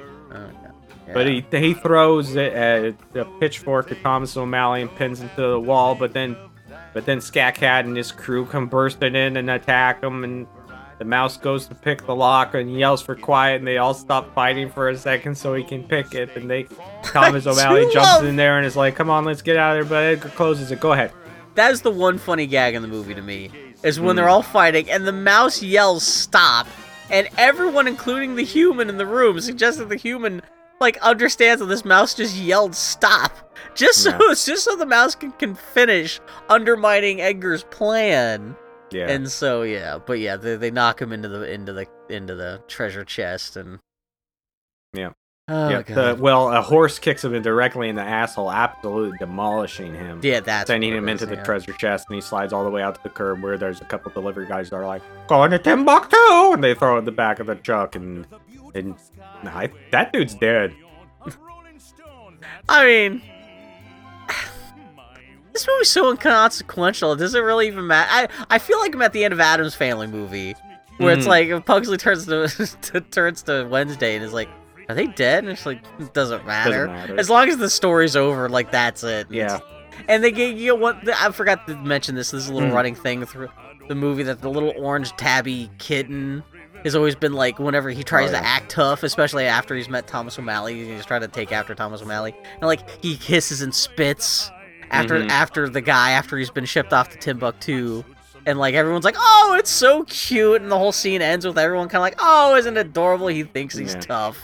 Yeah. wah wah wah. So later, Thomas is now part of the family as Madame is taking photos of them as the old lawyer takes the butler out of the will, and she's like, "Oh, if only Edgar had known about the will, he might not have run away." Oh well. so she, she sends every after she takes the photo, she sends everybody downstairs. There's a surprise for them. It's a bunch of jazz music. It's a swinging cat. The, the lawyer's like, Oh, what's that music? Oh, it's such a swinging band. And she's like, That's right, it's part of my new foundation. A home for all the alley cats in Paris. So all the cats are down there, singing and dancing with recycled animation. Yeah. everybody wants to be a cat. All the characters from the movie come back to return to s- dance to the song and sing it. The horse sings it, and then the dogs are also there, even though they were like 50 miles away. The whole And, place uh, smells of wild animal shit. yeah, yeah. And one, the, the basset hound's like, that sounds like the end. Wait a minute. I'm the leader.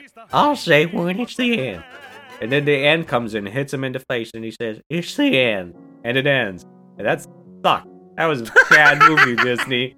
Bad Oh, movie. You did man. it. I'm spank you on the bottom with a rolled up newspaper. Bad job. Bad. I, I mean, I, this is something I've always harped on, something I mentioned last week, the Jungle Book. But yeah, this is the start of just the 20 years of bullshit that Disney was, for, you know, from the D- Disney's death until the Disney Renaissance, and especially, I, I, I guess you can kind of divide the 20 years between Disney's death and the Disney Renaissance into two periods, because they're like you know the, the latter half after Star Wars came out that was Disney trying to like ape the success of Star Wars and that's when they tried to do yeah. the you know Tron and the black hole and the black cauldron and stuff but like that first 10 years starting with specific really starting with the Aristocats is just them just totally coasting with bad talking animal movies What? No. and We got Robin Hood still.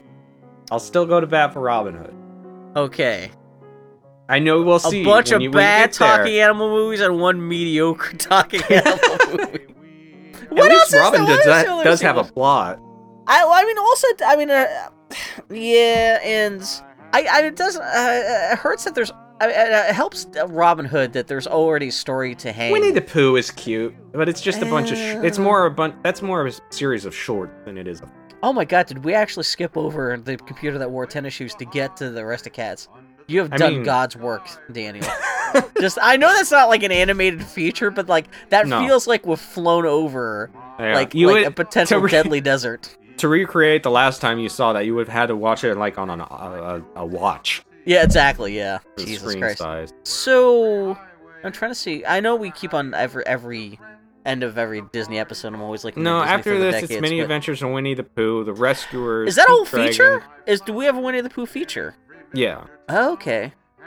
Which Is like that going to be the next just a bunch movie? Is going to be. Winnie the Pooh after this? No, it's Robin Hood. Oh no, it is Robin Hood. Oh, many adventures. Yeah. Then the Man, Rescuers. The Okay. Fox and the Hound, which we're not gonna. eh, Then it's bad. 80s. It just starts off with the Fox. well, and the that's the Fox. shit. Which I mean, that's the movie that drove.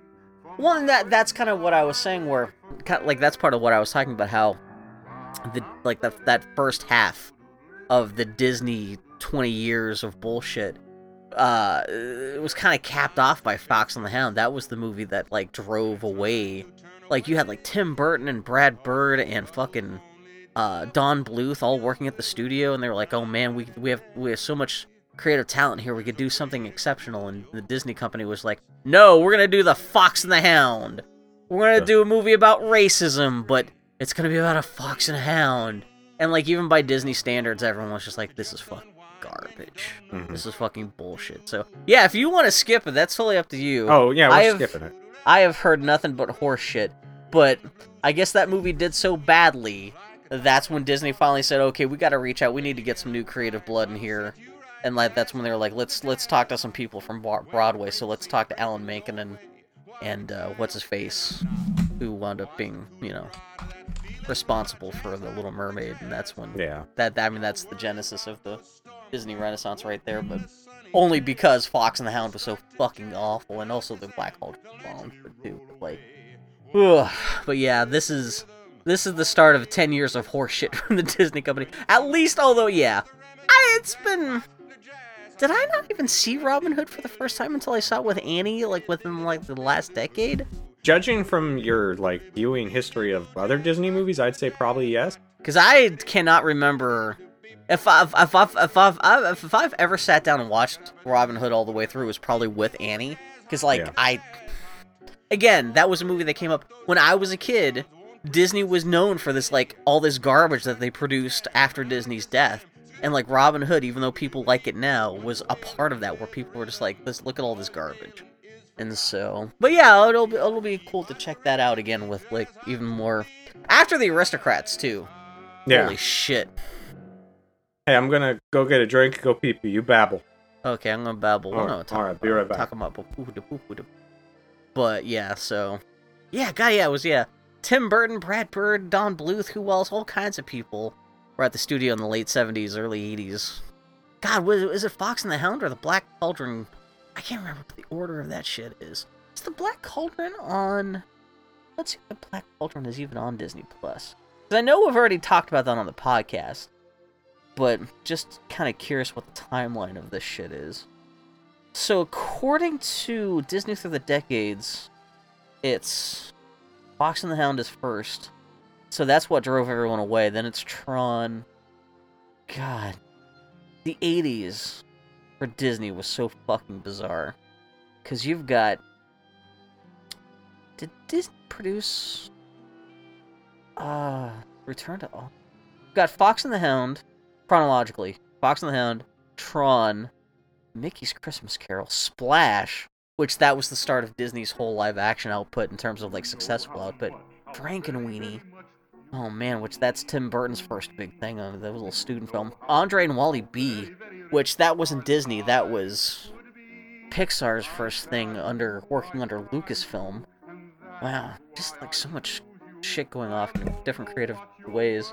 Yeah, then you uh-huh, got the uh-huh. Black Cauldron, Gummi Bears. Oh, can we just talk about Gummi Bears?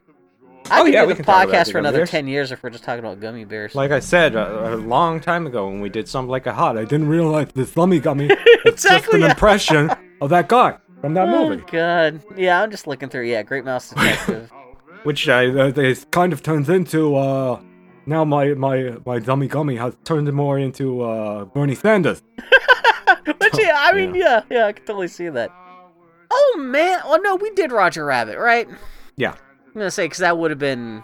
Hey, I'm sending you an. I just searched for Thomas O'Malley on Google Oh, Images. no, and I'm what did sending you you find? an image. I do, don't know. You Ray? tell me. You tell me. Why would they do that? Why why would they draw that? Why would they draw that? Why did it? Oh my god, it's. this is gonna be this week's podcast art. Yeah, sure. it's. Thomas O'Malley as a mermaid, but like draw like but like edited in M- MS Paint. Uh-huh. Oh no! Why is he, wouldn't he be trying to eat his own tail? Probably. God, yeah. little- Fox and the Hound. There's nothing to. That's, I know sometimes you can see the kittens on like parades at the park, but man, Disney does not remember this movie. No, yeah, that's the, like that's probably the most damning thing about this movie is the fact that like you look at any kind of Disney history and so I guess it's like Oh, damn it, Bill! I just I missed out on Halloween. I send you a link. oh no. Oh, could bought at Walmart. Look at that poor model. this okay, so Daniel just sent me a, a Walmart.com link to Disney the Aristocats Thomas O'Malley plush headband, collar and tail costume for adults and kids. And it's But that's this all it comes with. man. what the hell is this? This is obviously like a half-hearted effort to like Oh cater to furries, but not in a particularly good way. no. Wow. Okay. Damn. Poopa doopy. Poopa doopy. Why? What? Because you like that has to be for furries. Because why else would you dredge up anything regarding the Aristocats? Because yeah, again, no one. So is it just okay? So was it really just Robin Hood and, and the Rescuers, right? And the Rescuers is terrible. Or oh man, see that's the other one I dread because I know the Rescuers is terrible. I, I I haven't seen it in like 30 years. I remember having some fondness for part, at least the record. I remember, yeah, because I remember seeing clips as a kid, and I know we had mentioned on the 101 So- Dalmatians the villain in that is recycled, unused design for Cruella de Vil. Um, I have, I think it, I don't know why. I think you'd think I'd have like a nostalgia for like 80s. I do have some for 80s music, But some, man. But, but yeah, no. some about the late 70s, like songs from the Rescuers and Pete Dragon, that era, and something about and like like like bands like the Carpenters that were from the 70s, Yeah. and and Judy Collins, that song that they used in the Toy Story uh, trailer, Okay. Toy Story 4 trailer. Something about that music from that era, it it, it hits me in this n- nostalgia, and I don't know why. Like You're I wasn't born in the, the uh, '70s. I was born in '80, but Yeah. late '70s music, certain types of it, I'm like, yeah, yeah, yeah, give me which more. is which is weird because I was born in the mid '70s, and I don't necessarily have that relationship with anything from like the early '70s. So Hmm. it's funny that like you do have a little bit of a backwards, like you have a little bit of nostalgia for stuff that would have been like relatively new when I was like five. yeah. Yeah, that's interesting. Um, Weird. Well, you you're, you're a little bit like that too with what is it the the song from the Hobbit movie?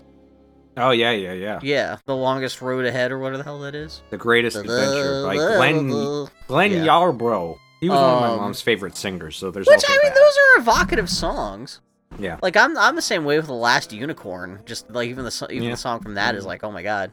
Um, but yeah, that, that it's it's just funny the stuff that kind of like dents us as a kid.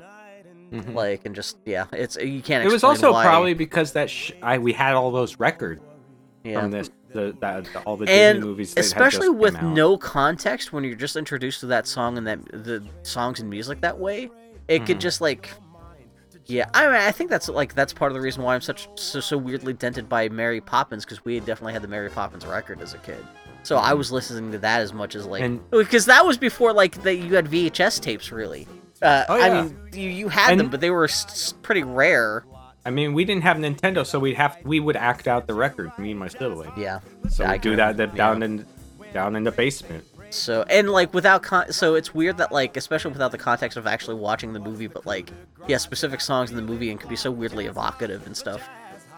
God, yeah, it just becomes like part, like just an extra ingredient in the soup of your childhood, where it's just another. Yeah, no, that's that's yeah. Before you were just watching everything over and over again, like in the kind of a weird fusing. Yeah, we- weird fusing of something from a from a movie, but into your life where you're like inter- reinterpreting and playing with it and like reenacting it. Yeah, exactly. Yeah, didn't it becomes a get a- weirdly personal thing.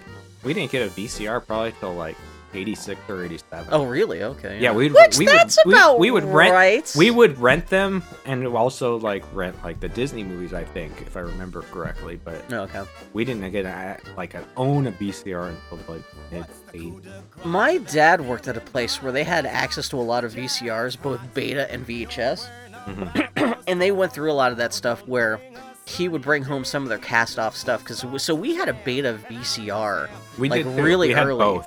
Yeah, and we also got like a VHS, like maybe in the like like 1985 ish, which was relatively early. But like I, because I remember like once once my dad brought home a VHS tape player from the office, like they just let they just gave me the beta VCR, and I just had that in my room, and so that's like I would tape stuff off the Disney Channel free weekend. And so that's hmm. how I had like you know like copies of Tron and Dumbo was taped off that mixed with like Raiders of the Lost Ark and Ghostbusters. But I would watch on the Betamax VCR in my bedroom. So I had no idea you you you had that stuff back like real early back then too. Okay. But like even then, like the like that was before tapes were priced to own too. So you're Oh, yeah. like unless you were taping off a TV, you were just renting that stuff, so you didn't have Yep. permanent access to that. So And, and a lot of like, uh, hey, these cartoons might be out of copyright. Some of them might not. So Yeah. here's a bunch of Betty Boops cartoons. All in a so it's a real grab bag of like what access you like. Well, yeah, what cartoons you have access to. But Yeah. man, yeah, no, and like that's we were like the last generation to really have that, where it's kind of like fractured entertainment before like the internet made it so easily that like everything was so not even the internet, but just like just even like advances in like availability of things always being on tape, even in Oh, yeah. like, the late 80, eight, late 80s and early 90s. So Yeah. You go to the, the the video rental store and you're like, oh man, I wanted to see this movie. Oh, I only have it on beta. Damn it. Yeah, exactly. Yeah, yeah, yeah. God, man, that was that. That was the nice. oh, they only with- have it on HD DVD. Only Gotta have it bust out my Laserdisc, Xbox. What the fuck? Yeah. hmm Man. Oh man, I went over to my at the time my best friend's girlfriend's house and they had a laser disc and I was like, oh shit, there's swanky up in here. I'm glad I money. never. Cause like when I was in my early 20s was right when Laserdisc was at, at, at, like at its most ubiquitous, which is not not really ubiquitous because Laserdisc Laserdisc never really took off. But if I had had actually had access to Laserdisc, I think I would have probably saved up and bought one, and it would have been immediately made rendered uh, obsolete by the introduction of DVD like three years later. So I'm glad I didn't waste that money. Mhm. But yeah, no, I could see that. Like after, especially with growing up with like VHS tapes and beta, being like actually seeing Laserdisc in motion, you'd be like, oh my god, you could have like subtitles and optional audio tracks and shits in widescreen. Oh, you get to God. flip it over in the middle of the movie. Cool. I love that. I love that they were essentially just CDs, but the size of records, and that you had to flip over halfway through. Like, I mean, it's was funny because like the early DVDs, you had to do that too because they, you know, they had not started. They didn't weren't so great with compression or like having double layered DVDs, but like, yeah, no, it's just funny how much like, man, Mm. has media no i guess i can't say that. I was going to ask if media has changed more in our lifetimes than any other. I mean i guess people who grew up with like not having any media at all aside from books like if you grew up in like 1900 you would have seen the birth of radio and then television. And assuming you died in like 2000 assuming you got to live to be 100 years old you would start to see the birth of the internet and stuff like that. But like i'm just thinking about when, when like in like the first 15 years of your life i'm trying to think like if being born in like the late 70s early 80s meant to see you got to see the craziest like changes in technology and stuff like that compared to Yeah. anyone else yeah. i don't know maybe it is ah, It's bananas. maybe maybe if you were a kid when tv was being first introduced that was even more of an earth-shaking thing Probably. yeah. I, I mean, I could see that going from not having any kind of glowing screens to your house to suddenly like, oh my god, we've got access to a TV so we could just watch free entertainment. That would be Yeah. earth shaking. Of On course, like growing up with that, you just take that for granted. Yeah. Oh, exactly. There's one TV. It's in the living room. The screen's the size of a, size of a postcard, and there's Mhm. only there's like the one and a half networks. They're only broadcasting for two hours every day, and there's Yeah. only like two TV shows in existence. Whereas at least Mhm. when yeah we were growing up, at least there was like. Although it's funny to think, even when we were kids, like broadcast TV stations would go off the air at midnight because they're like, we have we have nothing else to show. We ran Yeah. out of content. We're gonna have to shut down the channel. And of course, that doesn't happen anymore. But No. Hey, we're old. we're old. Yeah. We're old. I remember when the, the television station would fly a flag I at the end of the day Yeah. and uh, show a spaceman and said, "Thank you for joining us on a broadcast day." And I guess they would go home and turn off the power and then come back six hours later and turn on the power. Like, welcome to our broadcast day. We're going to start our broadcast day with Teletubbies. Not even Teletubbies. What would they show? They would show like G.I. Joe or something like that. Mm. Maybe episodes of the 700 Club. But, yeah. God. What else going on? What else going on? How's that Forza? You find out road that I'm missing? Oh, no. I was looking last night. I wish there was a way you could, like, help people look. I wonder if there's a way we could play multiplayer together. I could like, like, I wonder if I would run over that like Oh, a no, it's road. I could fine. like get it for you, but Uh, yeah, I can't believe you were so quick to get all the billboards and all the roads. Were you doing anything else in the game from the start? Not all the than just- roads. I'm missing one. I know the one, yeah. I'm taking extra care as I'm running around the world now to make sure, like, if I see, I'm not, not, not, I'm not necessarily painting every road, but if I see something that could cause problems later, where it's like maybe only half of like a dirt road, where it's like the dotted Mhm. path, if I see like one of those dots is only half painted in, I'll go make sure at least to paint in that the rest of that dot, so that that doesn't become the one thing I'm missing later. Yeah. But because I remember, yeah, doing that with Forza Horizon. I can't remember if it was three or four that we were both doing the same thing with. I think it was three. Yeah, I, unlo- I finally unlocked my DeLorean last night, so by all intents and purposes, I've beaten. You've Forza beat the Horizon game, 5. yeah. Man, that so the DeLorean, you could yeah, you can amplify, you can tune that so it's got seventeen hundred horsepower, Wow. and because the DeLorean is meant to be like a real rear wheel drive car, that even if you change the drivetrain so it's like an all wheel drive car, it's still got this fat ass and it always wants to slide its ass out around Mm. even when you're like going at like 200 miles an hour so it makes like making a turn at like 250 miles per hour almost impossible but I still have no idea how to drift. yeah drift i that was one of the things that killed me because the seasonal challenges that you have to do to unlock the delorean one of them was a drifting challenge and i was like there's no way like ah it seems to be easier if you use the handbrake rather than the normal brake Yeah, but you'll get more do it. drifty. But like the like uh, some of those things seem to be designed where you almost have to drift for like a mile and a half unbroken, and I'm like, I have no idea. Yeah. that is that's the skill that I just don't have. Or Like, if you watch if you watch YouTube videos of people be like, learn to drift easy, they're like Yeah, it's going like, fucking no. bananas, and I'm like, I don't know how There's- they're doing any of this. There's just an instinct there that I'm just not born with because I'm sure Mm-hmm. like that like how you drift in real life is not the same way you do it like in a goddamn video game and. But there's something about like, which is funny because I know how to drift in like Mario Kart and stuff, so I, under- I understand the idea of drifting. But like, yeah, the thing where you could like drift around a mountaintop for like five minutes, like unbroken in Forza Horizon is just like, oof, oof and Yeah. doo. But yeah, I got my DeLorean. Unless there's other some other kind of crazy car in that game that I haven't heard of that I would go nuts for. Guess maybe the Halo Warthog would be kind of cool. Mhm. But There's a Hot Wheels in there. I saw, is there only one Hot Wheels car? I think so. I think I'm- it was a reward for some shit. If it For owning a has like, if it looks like a giant Hot Wheels where it's got like plastic seams and stuff like that, that Mm. would be cool. Hopefully, it's a good car because that's the one of the terrible things about a car game, where like it's got a cool million cool cars, but like half the cool cars that you want, you finally get, and you're like, oh my god, this car. And that's the funny thing about me being all drooly over the DeLorean because just because it's Back to the Future, but Mm-hmm. Like the DeLoreans ran like shit, Yeah. and so There's a comedian, I think it's the one, maybe Pat Oswalt, the, the comedians in cars getting coffee, where they like yeah. they like drive the DeLorean, but they have to Oh, go- yeah. they go through like three of them because two of them die while they're filming Yeah, that, because they're shitty cars. I know, I know that's what they were t- like. I've even hearing interviews from the guys who had to build those Back to the Future DeLoreans. They were like, "Oh, thank God that we had to essentially disassemble these cars."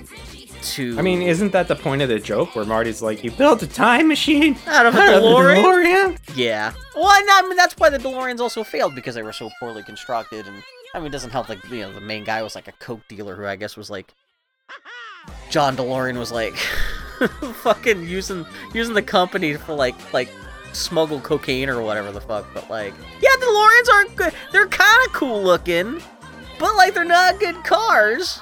Oh. And yeah, I need to go.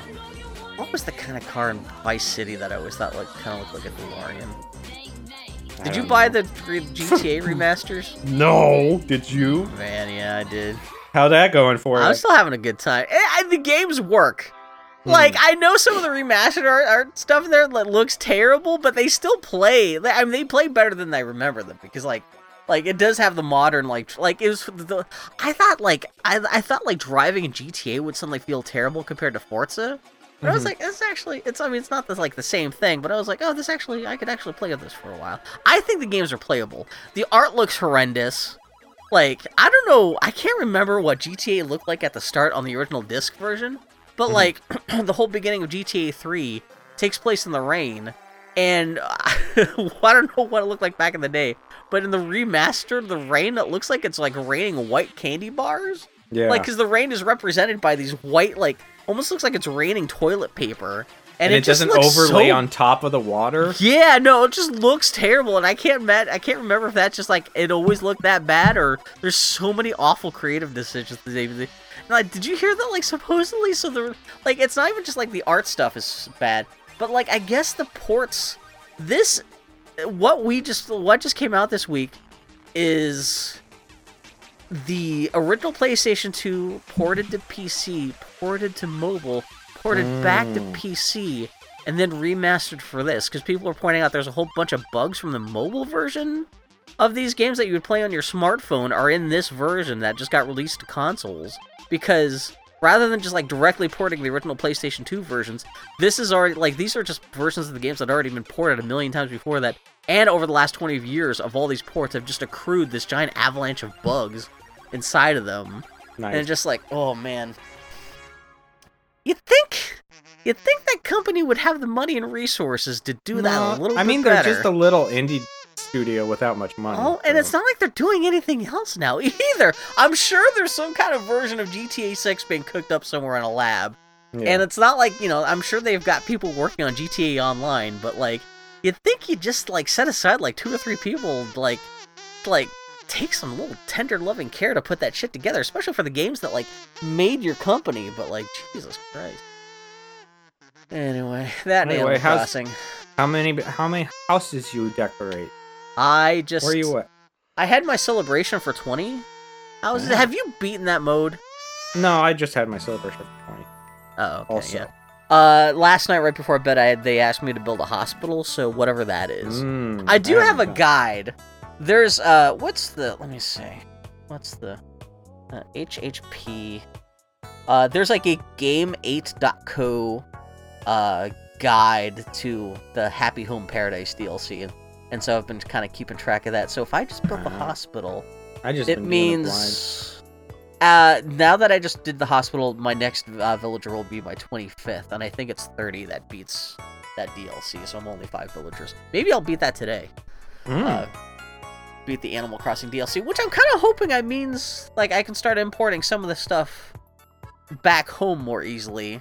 Can you decorate your villager shit yet? Uh, but no, not yet. Uh, But you mean like like my villagers back on, on my home island? Yeah. Yeah, I don't have that option yet. I'm assuming that's what you get rewarded with at the end of the uh, the campaign. I- it is interesting to see an Animal so- Crossing game with like a campaign mode, kind of essentially though. So annoyed that you can adjust the size of all the houses, but when you do the, you, they're like, you, but you cannot do this on your house. It is I. Why didn't they? The side rooms are all itty bitty on my house. Let me make my side rooms bigger. What are you doing? that is mystifying. fucking asshole. Like I get that they obviously did not come up with the idea to like it, try to import the Happy Home Designer stuff into New Horizons until after New Horizons came out. So of course there's technical challenges. Although you'd think, how much of a technical challenge it can it be just to make the rooms in your house like twice the size? Yeah. Like how, it almost legitimately feels weird that that like or else you think Nintendo would come out and be like, okay, we haven't figured out a way to do it yet, but at least we're working on it. Because that's such a like you my kitchen and bathroom are so itty bitty. it is so weird for this this this paid DLC to introduce so much cool stuff that would be fantastic to do on your own home, and you can't. Yeah. And you can do it at the villagers' homes, I guess. Yeah. Which why villagers' homes, but not yours on the same? Because I could, s- I, I, uh, yeah, that's gonna be mystifying. I like it's it's weird. To, do you think it's been worth twenty five bucks? Yeah, it's fine. Oh, okay, yeah, because I like I like uh, I like all the new items in there and shit. yeah, God, I mean, yeah, that I think they said with all the variations included, it's like, like nine thousand plus new items in the game. Yeah. Um, I did not realize though, uh, because I I kept on buying up everything that became available at Lottie's office. You know, where Mhm. that that's where you're doing all the Happy Home Paradise stuff at. Uh, I must have skipped the part where like you could buy everything that you've used up to that point from Wardell, the big fat guy yeah. the big fat seal guy. And so I was like, oh shit, now I could like I could like have act like like all the crazy like weird scientific lab stuff that got introduced into the DLC like available Yeah. through him and stuff and yeah. Yeah, it's fine. What's your favorite house you've made so far? Man, I get really picky about which villagers I'll talk to because I'll go down to Oh, that yeah, beach and be sure. like, I ain't building no fucking gym. I ain't No. built like anything that's sports related. Uh, I did.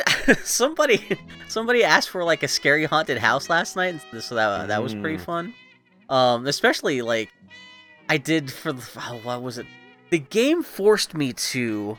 There's a story event where suddenly Lottie, the the person, the little beaver who's in charge of the Happy Home Paradise DLC, she gets sick and disappears for one mission. Hmm. And so you're forced to take on a mission from one random villager that you can't choose from. And this person was like, I want you to build me, was it like a gym or something like that? And I was like, fine, fuck you. I would have never chosen you if it was if if, if it was up to me. And so when I went to their house, I didn't do anything to decorate the outside of their houses. Are you decorating outside of houses? a little bit here and there. Yeah, I'm not going like- bananas. I forgot for a while you could also change their houses to the exterior of the houses themselves.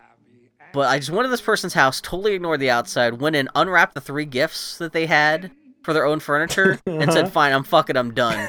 and the person did say, like, "Oh, that was quick," but they were like, "Okay, I'm happy," and then like I just say, it like, literally took 30 seconds, and I saved out of there. But like, so you can, if you really want to blast through Happy Home Paradise, you could just unwrap those gifts, tell a villager that you're done, and you'll just yeah, you could probably skip through all 30 villagers in an afternoon if you wanted to, but Yeah, I think my favorite was uh, I had a character that wanted to be a professional streamer, like video streamer. Oh yeah. So I just made a, a very like nice looking couch with uh, you know you got to have a bookcase behind that, yeah. and then the rest the rest of the house was a hovel. Garbage on the floor, like a, a bucket everything to within the- shit in. Everything um, with the camera perspective, you make look nice, but everything Yeah. exactly, yeah. If you turn Everything that camera five degrees, you'd see that like there's a Yeah. body in the corner or something like Pretty that. much, yeah. That That's is funny. they did. a you sleeping bag on the ground instead of a bed.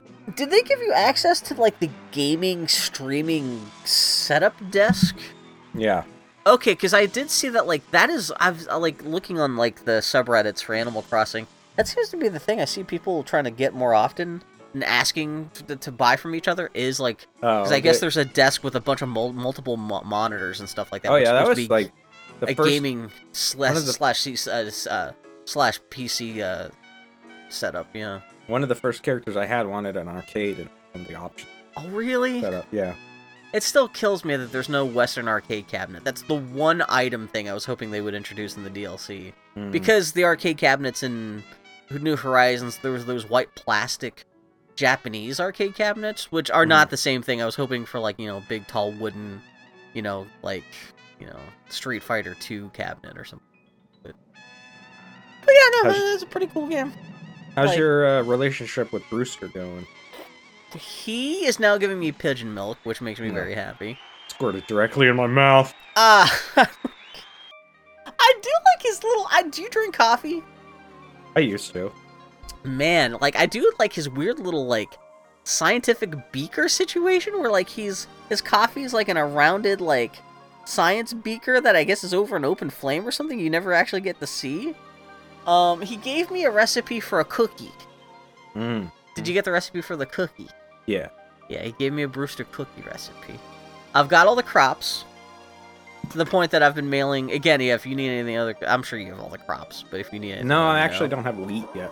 Oh, you have don't? I have extra extra wheat. I like. I found some wild wheat on an island, and I've got like more wheat than I know. what to do Tomatoes, I'll- I'll mail, potato, I'll mail you some wheat as soon as we're done here. and carrot.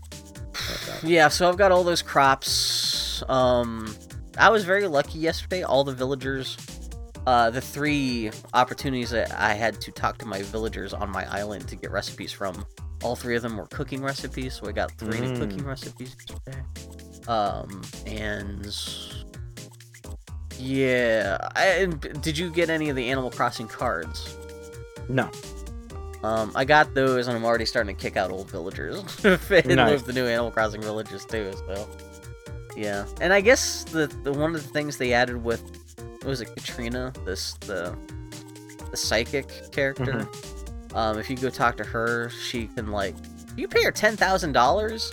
She'll double your friendship points with any given character on your island, which which should make it a lot easier and a lot faster to get. I only the- have 200 million bells. I can't be wasting money like that. You can't. How much money do you have? 200 million bells. Wait, how the hell did you get 200, 200 million bells? I got 200 million bells. How did you do that? I did it through skill.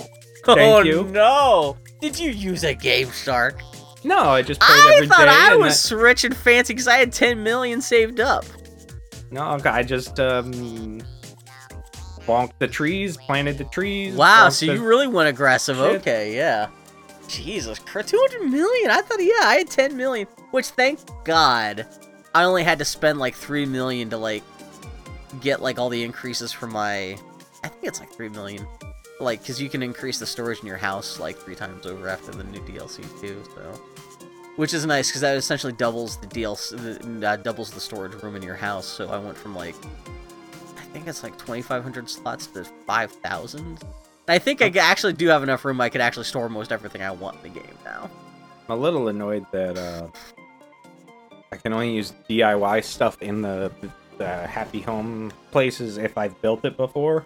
Yeah, that's unfortunate. Which there were some like recipes and things I was like, oh man, I could totally make, and I was like, oh shit, I have that DIY, but I've never built it, so it's not. I don't have access I have- to it in HHP. I have thousands of mats. I should make everything. Yeah, There's probably nothing I can't make with all the material I have. I am tempted, knowing that I'm only like five villagers away from completing the paid DLC, the Happy Home Paradise stuff. Mhm. I am tempted just to like do quickly just do th- why just show up to their islands, unwrap the gifts, and just be like, okay, your your house is furnished. Get the fuck out of here. But I guess Uh, you can actually keep on inviting, cause like you can st- keep on like playing that after the DLC ends. Like you can build a home for every villager in the game if you want to, which I guess explains how you get an, end up with enough Poki uh, uh, money so you can buy everything you want from uh, Wendell's catalog.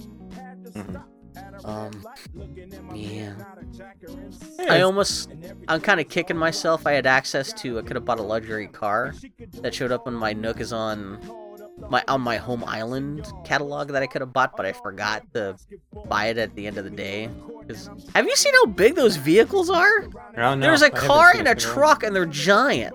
They're like Mm. life size. Like these, they're just random new things that popped up on your home island inventory, or at least can show up. It's not just exclusive to the paid DLC. in the in Nook's thing. Yeah, or the- Nook's- Nook's thing, yeah. shop? I got shop. a truck. I should just in the you the physical, truck. the, phys- the physical shop or the the Nook app. Oh, yeah, no, in the app, but I think they can show up Oh. in the physical shop too. But in the app, I bought a truck, and it's huge. And now that I have it, I have a catalog. It costs like 170,000 bells, but who gives? Well, especially with you, Mr. Moneybags over here. You buy anything you- I, I wonder just- if they'll. There's no that- way they would ever make it so you can convert bells into Poki, right? Because that's when you could really start going nuts with all the money you've got. Yeah, I don't think. I, don't know. Yeah. I mean, they give you enough when you're working. She's like, "Here's ten She does thousand give you a lot. I do, and I'm assuming that keeps on. Like, I'm assuming by the end of the game, like you're probably making like thirty thousand Poki for each villager. And if you keep on doing that, you should have no problem saving up for some of the bigger items. Because I think the most expensive Poki items that you can buy are only like, quote unquote, only like 170,000 Poki. Which, if you could like get like 25,000 Poki just for one villager, then you can get enough to get the most expensive things in the game with just like a couple villager redecorations. So, but yeah, no, it's. I still think it's a shame that the online multiplayer is completely worthless, but yeah, it'll be fascinating to see what the next Animal Crossing will be after, after what they've done with New Horizons, where it's like so many like the fact that you like, yeah, the fact that you can build your own island, like do do like, like actually like terraforming the ground, and now they've got this whole happy home designer thing, and like. I don't know. And they've still got the Pocket Camp, which is doing all this own kind of shit that like still never got incorporated in New Horizons. I'm very curious to see what the next iteration of that game's here. I had a bit of a scary moment last night because Oh no. my, I was playing Animal Crossing and I, I, I shut my switch off, but so the screen went black, but it didn't. It didn't. It was stayed bright, Yeah. so I had to force a Like restart. locked up. Yeah. Yeah, I had to force a restart, Oh, and it, it would start up, but it would give me an error code every single time. Ooh, fuck. So I thought my my console was bricked, but I guess I, I took the cart and the memory card out, and I, I can put the memory card back in, but if I put the cart that I had in it back in, the, the error code popped up again. So I guess the the game that I had in there got fried somehow and is giving an error. What what was the the game card? It was Wii Fit, or not Wii Fit, uh, we, Ring Fit Adventure. Oh shit, that sucks. 'Cause that's an expensive uh, game to replace. Do they have it digitally? Actually, Can you just they buy it digitally? should. I mean, if just just for your kind of situation, so you're not have to go buy a whole new Ring Fit again. Mhm. Um, I mean, you could download. Uh, uh, what's what's the Mario Kart with the actual real life racing car? I mean, that's a free Oh, yeah. DLC. Because they, they, they know that like that's completely useless without the car. You think they would? You think if Hmm. anything they because.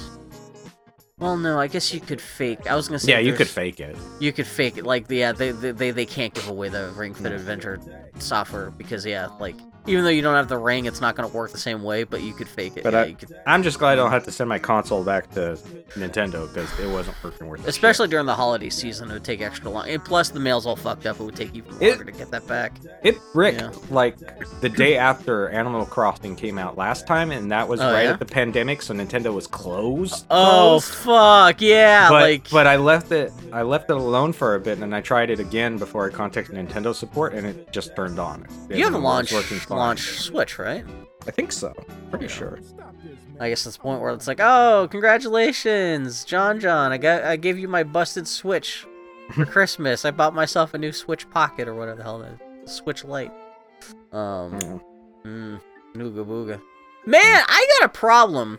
For some reason, my copy of Forza Horizon 4, Mhm. like, I there's some kind of memory leakage thing going on where, like, if I play that for any more than like 10 minutes, I start getting error messages from the Xbox HUD saying your local cache is filling up. Oh. Your local cache is filling up, and if I keep on playing for much longer after that, it says your local cache is full. And it's I've- only with Forza Horizon 5. I've had, well, I think there's just issues with the games because uh, I had uh, just a point where all the ramps and shit disappeared. Like they Oh, were still really? there, but they were invisible. Oh, no. I was playing last night and I did see there were dis- uh, discrepancies in between uh, what the in-game like HUD map was showing as roads that I had cleared versus if I brought up the actual if I you know hit pause and went into the Mhm. actual world map. Uh, on the world map, it would accurately show which roads I had not uh, raced upon, whereas the in-game HUD map, which I usually use because that's what you know you can see right like for some reason that was labeling every map in the world has already been cleared. Yeah. So yeah, I mean there's There still all kinds of bugs in that game and stuff. I'm like, yeah, even even with the online multiplayer still being wonky, but There was a point this morning where I was doing a the big jump at the, the runway down in the southern part of the map, and I I have my supercar that can get up to like 305 miles per yeah, hour. Yeah, what? The, I meant to I ask you using what car you're using because even with my fucking 1700 horsepower DeLorean, you're like I cannot match like the, all the all the, the the fucking speeds that you've set. Uh, I can't remember the name. It's like uh, I'm sure- Govid Govid or something. It's a weird one. I've never some heard kind of of crazy before. Italian supercar. Yeah. But uh yeah, I was flying so high like the world would pop away. Like Okay, it would yeah. just be big squares of nothingness below me. That's funny. Because I think the record like you that, went you the- to the- Forza Orbit. I think the three star in that is like a thousand three hundred feet, and I was I landed at three thousand feet. oh my god. So that was funny. cool. That's. I mean, that I- may be I just you were just going too fast. You just broke the game. Not even Yeah, necessarily yeah. a bug. It's just like yeah. the game just did not anticipate you being able to go that far. That's funny. Uh, I I like that some people play Forza as a racing game. I don't give a shit about the racing in Forza. I've seen some people like I've been challenged to a couple of races with people, Mm. and I'm just like, yeah, that's Get not like here! What are it's you doing? It's just an open world car Zelda for me. Yeah. Pumpkin cupcakes. I'm getting cut there. That's my new sexy nickname for you is pumpkin. What? I'm sorry. Oh. I'm now playing Animal Crossing. I just found a recipe for pumpkin cupcakes. Yeah. I'm on an island. I'm gonna do that because I wa- I've yelled at you a couple times for playing video games while we record, but now I figure we're in that end of the No, podcast. we've- I feel like yeah. In the past, we both have played Animal Crossing while we're recording. Animal Yeah. Crossing is the kind of game where you could get away with that. I'm literally just picking crops on this other island I found, which is only pumpkins. Actually, yeah. Since I'm talking to you, uh, I'm gonna go mail you some goddamn wheat right now. Ooh, Now that I do like that. Finally, you can have a bunch of alcohol in Animal Crossing, even though they're not alcoholic drinks. They're alcoholic drinks. Oh, it's cocktails and stuff, right? Yeah, Yeah. I mean they're smoothies and like fruit drinks and whatnot. You can get milkshakes. I was like, man, with all these drinks, did they not just have milkshakes? Because there was one thing where there was a diner. Somebody asked me to make them a '50s diner, and one of the Hmm. new things that got introduced by that stage. That's that's the terrible thing, because I think if I want to unlock everything in the game, I'm gonna have to eventually do decorations for like for like sporty villagers and stuff like that. Yeah. Just if I want access to the whatever items that are in there. Just But- make it a big chunk and throw everything in the house that has the red dot on it in there. Yeah. They'll still be like, "Wow, it's great." Well, like I said, you don't even really have to do that. All you have to do is like unwrap the three presents they gave to themselves, and they'll be like, "Oh, wow, that took you- that you didn't take too long doing that, huh?" Yeah. Yeah, but if you, I think if you, I think this is the way it works. If you use But if you something in the interact the, item, house, yeah, if you use something in the house, it's there for the future. yeah. Like I'm assuming with that '50s diner person, uh, because I wanted, I was like, "Ooh, milkshakes." I could have just unwrapped like the three gifts of themselves and just threw down a bunch of milkshakes and left on it. Yeah, I had- had, access I to had an- milkshakes as a decorating thing. An anteater who wanted a simple stronghold, so I was thinking like I saw he, I, he- I saw him last night. Yeah. He don't want shit. He so just what's wants his strong? Is it jail bars or something like that? no. He just he just it wants a chair, um, a chair, a What? table, and some cookies are like the thing that he wants wants. That sounds great. And then hi- your selection for him to build in there is practically nothing. Okay. He doesn't want anything cool. I'm The only the only stone thing he wanted was I the was well. wasting your time if you're trying to unlock new stuff. But so I just gave him nothing and just moved on with my life. that is funny. Let's see. Yeah, nothing interesting. What the hell is this? This is a new machine sale at my uh Nooks. Inspection equipment. Oh, that's uh that's a machine. That's a metal detector for the airport. That's a new item at my Nooks. Oh, I had Crossing somebody so that wanted the uh, outer space shit, or no, it was the, it was the, I had a bunny rabbit who wanted me No, to build was- him a moon base. it was the thing. robot octopus. He wanted a Yeah, bunch okay. of mechanical shit. Oh, he's that- the one who all like, that shit yeah. is in there. he had the expensive like futuristic rusty lab stuff Yeah, that's um seems to be some of the most expensive i'm trying to think because yeah i'm looking at i've got all this wheat here i don't know if you'd rather just come to my island and pick a bunch of wheat or i could just mail you some I Doesn't really- proud.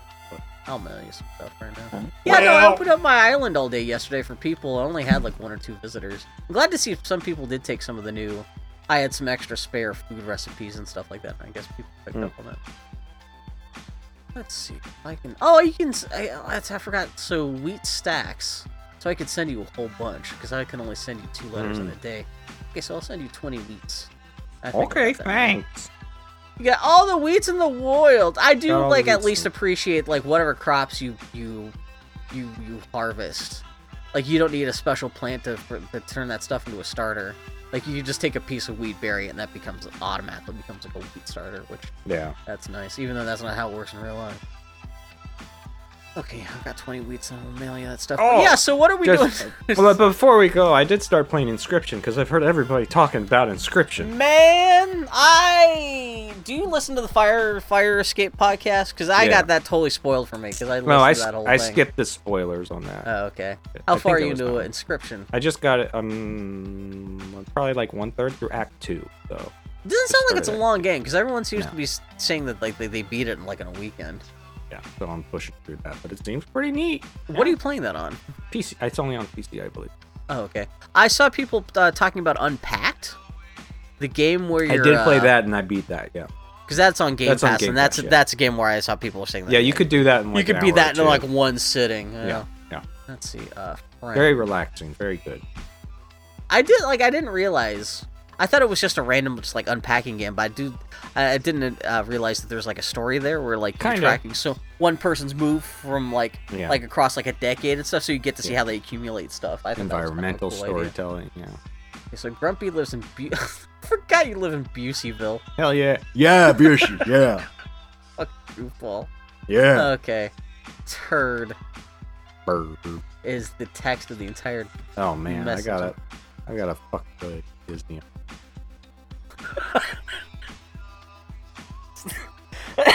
Stop sounding so excited about it.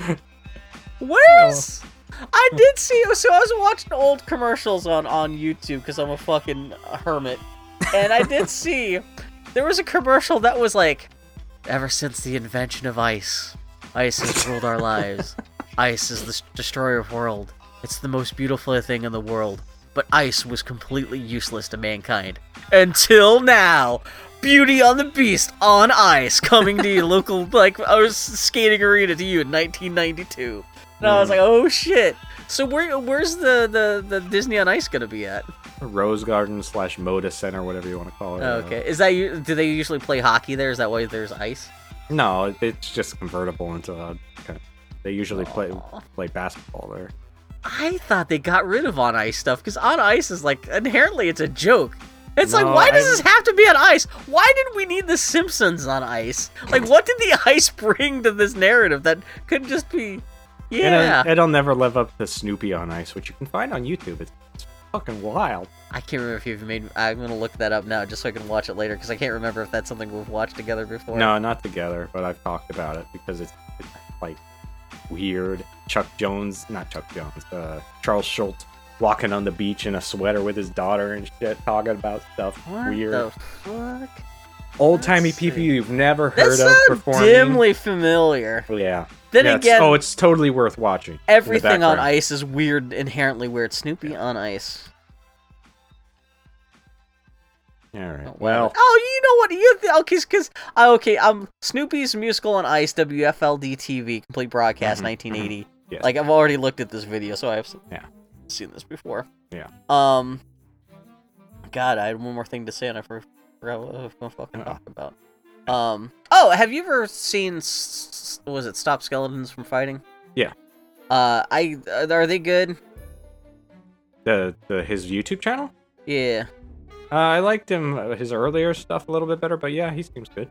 I've heard the name before. Uh, he he he used to be uh the happy video game nerd back in the day, and he Oh, was all about positive shit. But then he oh, eventually okay. changed to stop skeletons fight.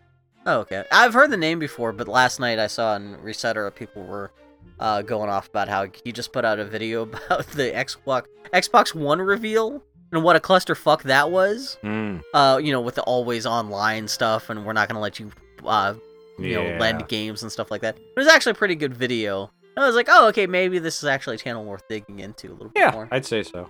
Oh, okay. Find a That's topic dis- you like and watch him. He's generally fairly positive. when it comes to video game stuff, so much of it is so fucking terrible that I tend not to explore new stuff very often because inevitably somebody will be like, say something so fucking racist or insane that like I just keep within my own little wheel well. Even like like I started watching Scott the Woz. Have you ever heard of Scott the Woz? Name sounds familiar. Yeah. Yeah, it's just another fucking YouTuber, and I was like, okay, this guy's got kind of funny. But then it turned out like one of the persons, yeah, he brings onto his videos accused of like sexual assault and like like and he kept on having this guy on after that Mm. guy was being accused of sexual I'm just like oh my you can't watch anything without it just turning into like ugh but a lot of milkshake okay. ducks out there. Yeah that's what i'm saying so i'm like oh my like so even if you find something good it just seems to be a matter of time before it turns out the person is like a goddamn vampire or something like that so Yeah. but that means Ah. what the hell am i doing i need to send you one more wheat Okay, Uh, I'll I'll talk about next week. We're gonna go back to Avatar, and it's four episodes. Chapter 9, 10, 11, and 12. It's Bitter Work, The Library, The Desert, and The Serpent's Pass. yay it should be a good time i like avatar the last airbender Yay. Uh, let's see, UC Grumpyville. Also- And like, if anyone else who's listening to this, if you guys, if you need Animal Crossing stuff from me, let they'll- let me know. I'm, what am I? Am Bill at Sweet Haven? Um, Have you posted you- your your uh, designer code anywhere? where do you get the designer code? It's in the app on on on the the in-game app. Hmm. No. So what does that They, do? they made that a little confusing. It just you can post your sh- creations and people can come visit them. Oh, so they can actually visit, like they could actually explore the, like if I decide to suddenly give up and start like not decorating people's houses, Like they can come by and be like, oh, You select which ones you want people to see. oh, okay. Because I actually, I'm surprised at how much work I've put into that stuff. Yeah. Knowing that like no one else in the world is gonna see that stuff. Okay, that's actually more justification to actually not So fuck yeah, around. you go into your in, Eh. in-game phone setting or eh, whatever you want to call it into the phone, and then uh, go to that little house happy home thing icon, Yeah, yeah, I know and the then and I then didn't- you and then you push uh, plus to go onto the online mode, the showroom. It'll show you random people shit, and then you do the minus button to go to your profile and your. That's funny. They gave me the app and I never even clicked on it. Yeah. Like once they showed me, like I, they, you know, they, they did the whole little thing where like my character holds up the app, uh, the, his phone. He's like, "Oh, I got a new app," and I was like, "I don't give a shit beyond this." Okay, this is the first time I'm actually clicking on it right now. Oh yeah. Yeah. Oh, that's pretty cool. Yeah. Wow, I've done a lot of these. yeah. Jesus Christ. Okay. All right. Um. Yeah. That said, yeah, we'll be back with Avatar next week. We're going out into the desert. We're gonna go meet a fucking owl at the library. We're gonna go fucking meet a choo choo in the desert because it's fucking. Oh, we're gonna see Ba Sing Se. Spoilers for Avatar: The Last Airbender. okay, sure. Yeah, yeah, you know Ba Sing Se. That's her favorite part of the show, right? I gotta Yep. go. I gotta Alright. go watch Snoopy the musical. yeah. I just mailed you 20 wheats. Thanks. Um, and yeah, we'll be back next week. Hopefully, so yeah, but the next Disney film will be Robin Hood a week after next. Mhm. Okay. This is the first week in like a month we haven't talked about peanut butter. That's true. It's I should just let us go without talking about peanut butter. Like, yeah. Yeah. we don't need to bring it up again. And here's, do we end this by saying, the Aristocats? Oh, I was gonna. I was hoping you would say the end. Why? Oh, because they do that in the movie. Yeah, because then I could say, "Wait a minute, I'm the leader." I'll say when it's the end, and then a fart sound, and I'd say it's the end. Okay, But- so, so is No, that gonna be the ending, or do we have to? Do, we could do, we could do it for real. The end. Wait a minute, I'm the leader. I'll say when it's the end. It's the end. yeah, we did it. Yay, we're heroes. Yeah. A talent agent is sitting in his office. A no American family walks in. Ah, father and mother, son and daughter, a big fluffy dog. They, the family has blonde hair and blue eyes and bright skin. And uh, the talent agent looks up and goes, All right, let's see what you do. So the father drops his pants and takes off his shirt. He's totally naked. He undresses his wife, starts fucking his wife on the floor. Then the son drops his pants, takes his shirt off, and the, his sister also takes all her clothes off. The son and the daughter start fucking on the floor too. And the dog is pissing on them. Then the mother turns around and starts blowing the son. The father starts fist fucking the daughter in the ass. And, and the father, just for your information, is an ex Marine who has really muscular arms. The type with the ta- tattoo of a battleship on it. And, and uh, you know, and he looks like he just ate a can of spinach type arm. And he's fist fucking the daughter in the ass as the daughter is licking out her brother's asshole. And the brother at the time is chewing on the dog's balls.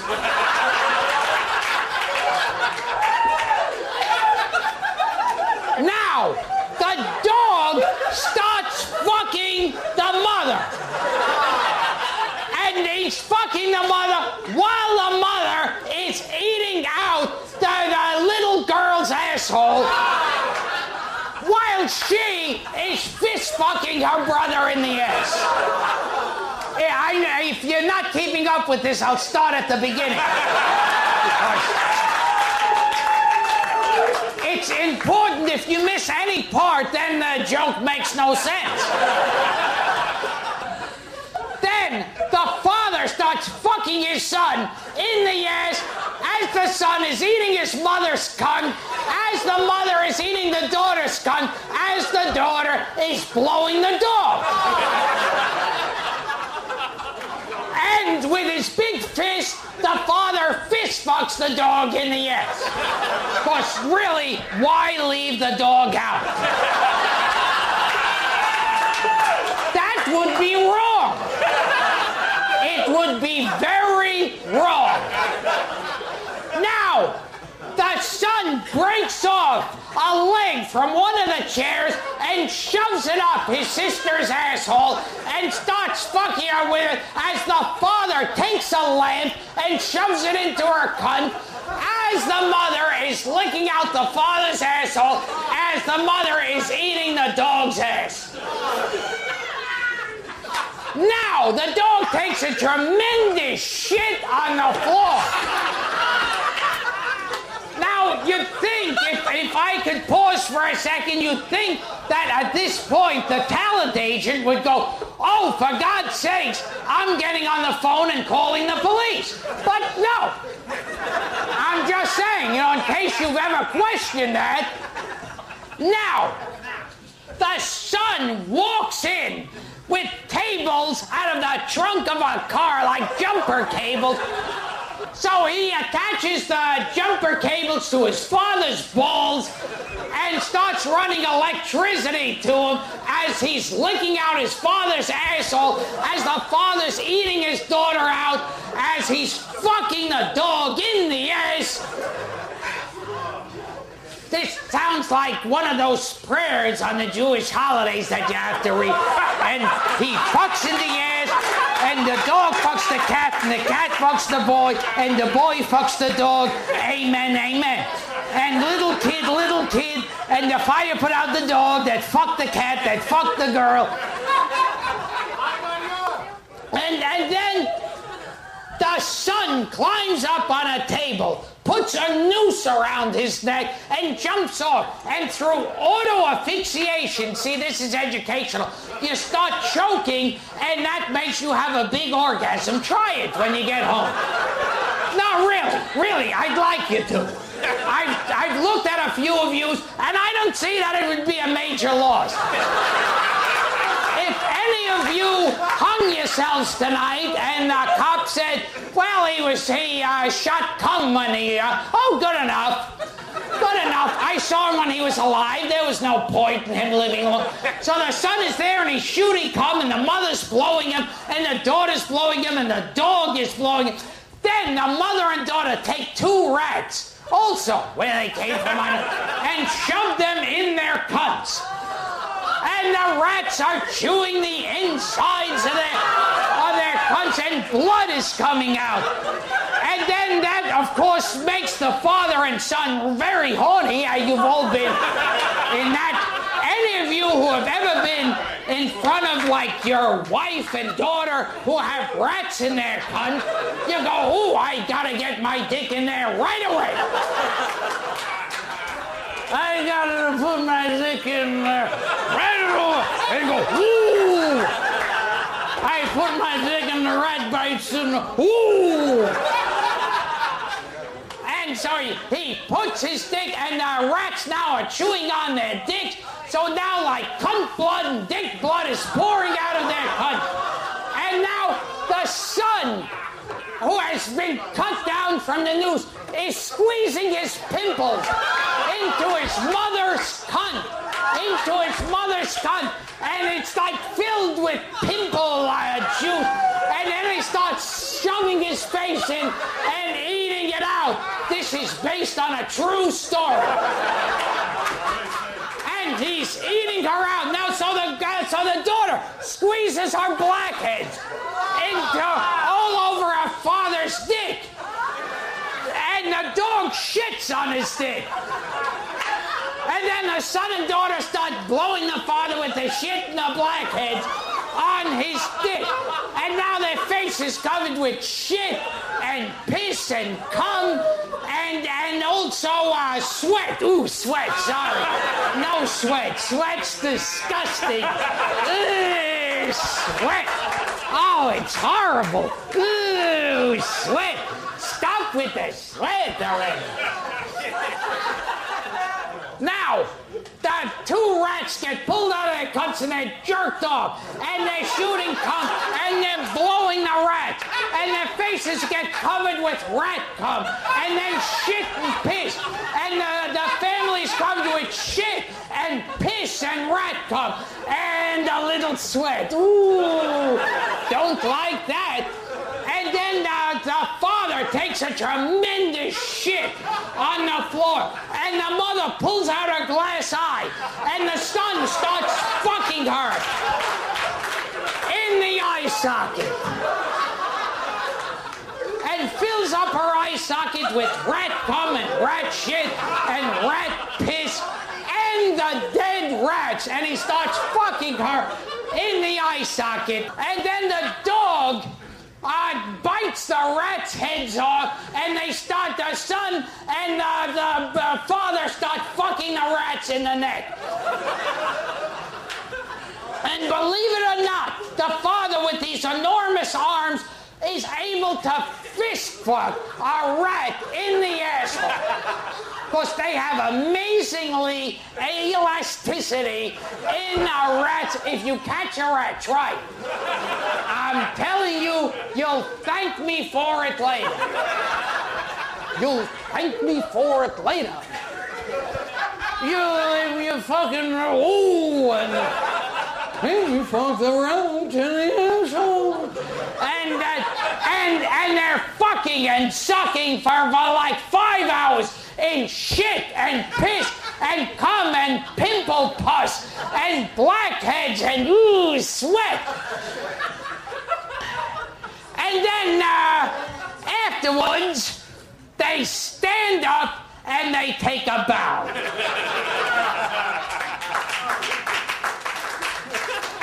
And the talent agent, the talent agent, nonplussed by this. I like to throw in a big word. Nonplussed by this, goes, hmm. That's an interesting act you have there. What do you call yourself? And they say, the aristocrats.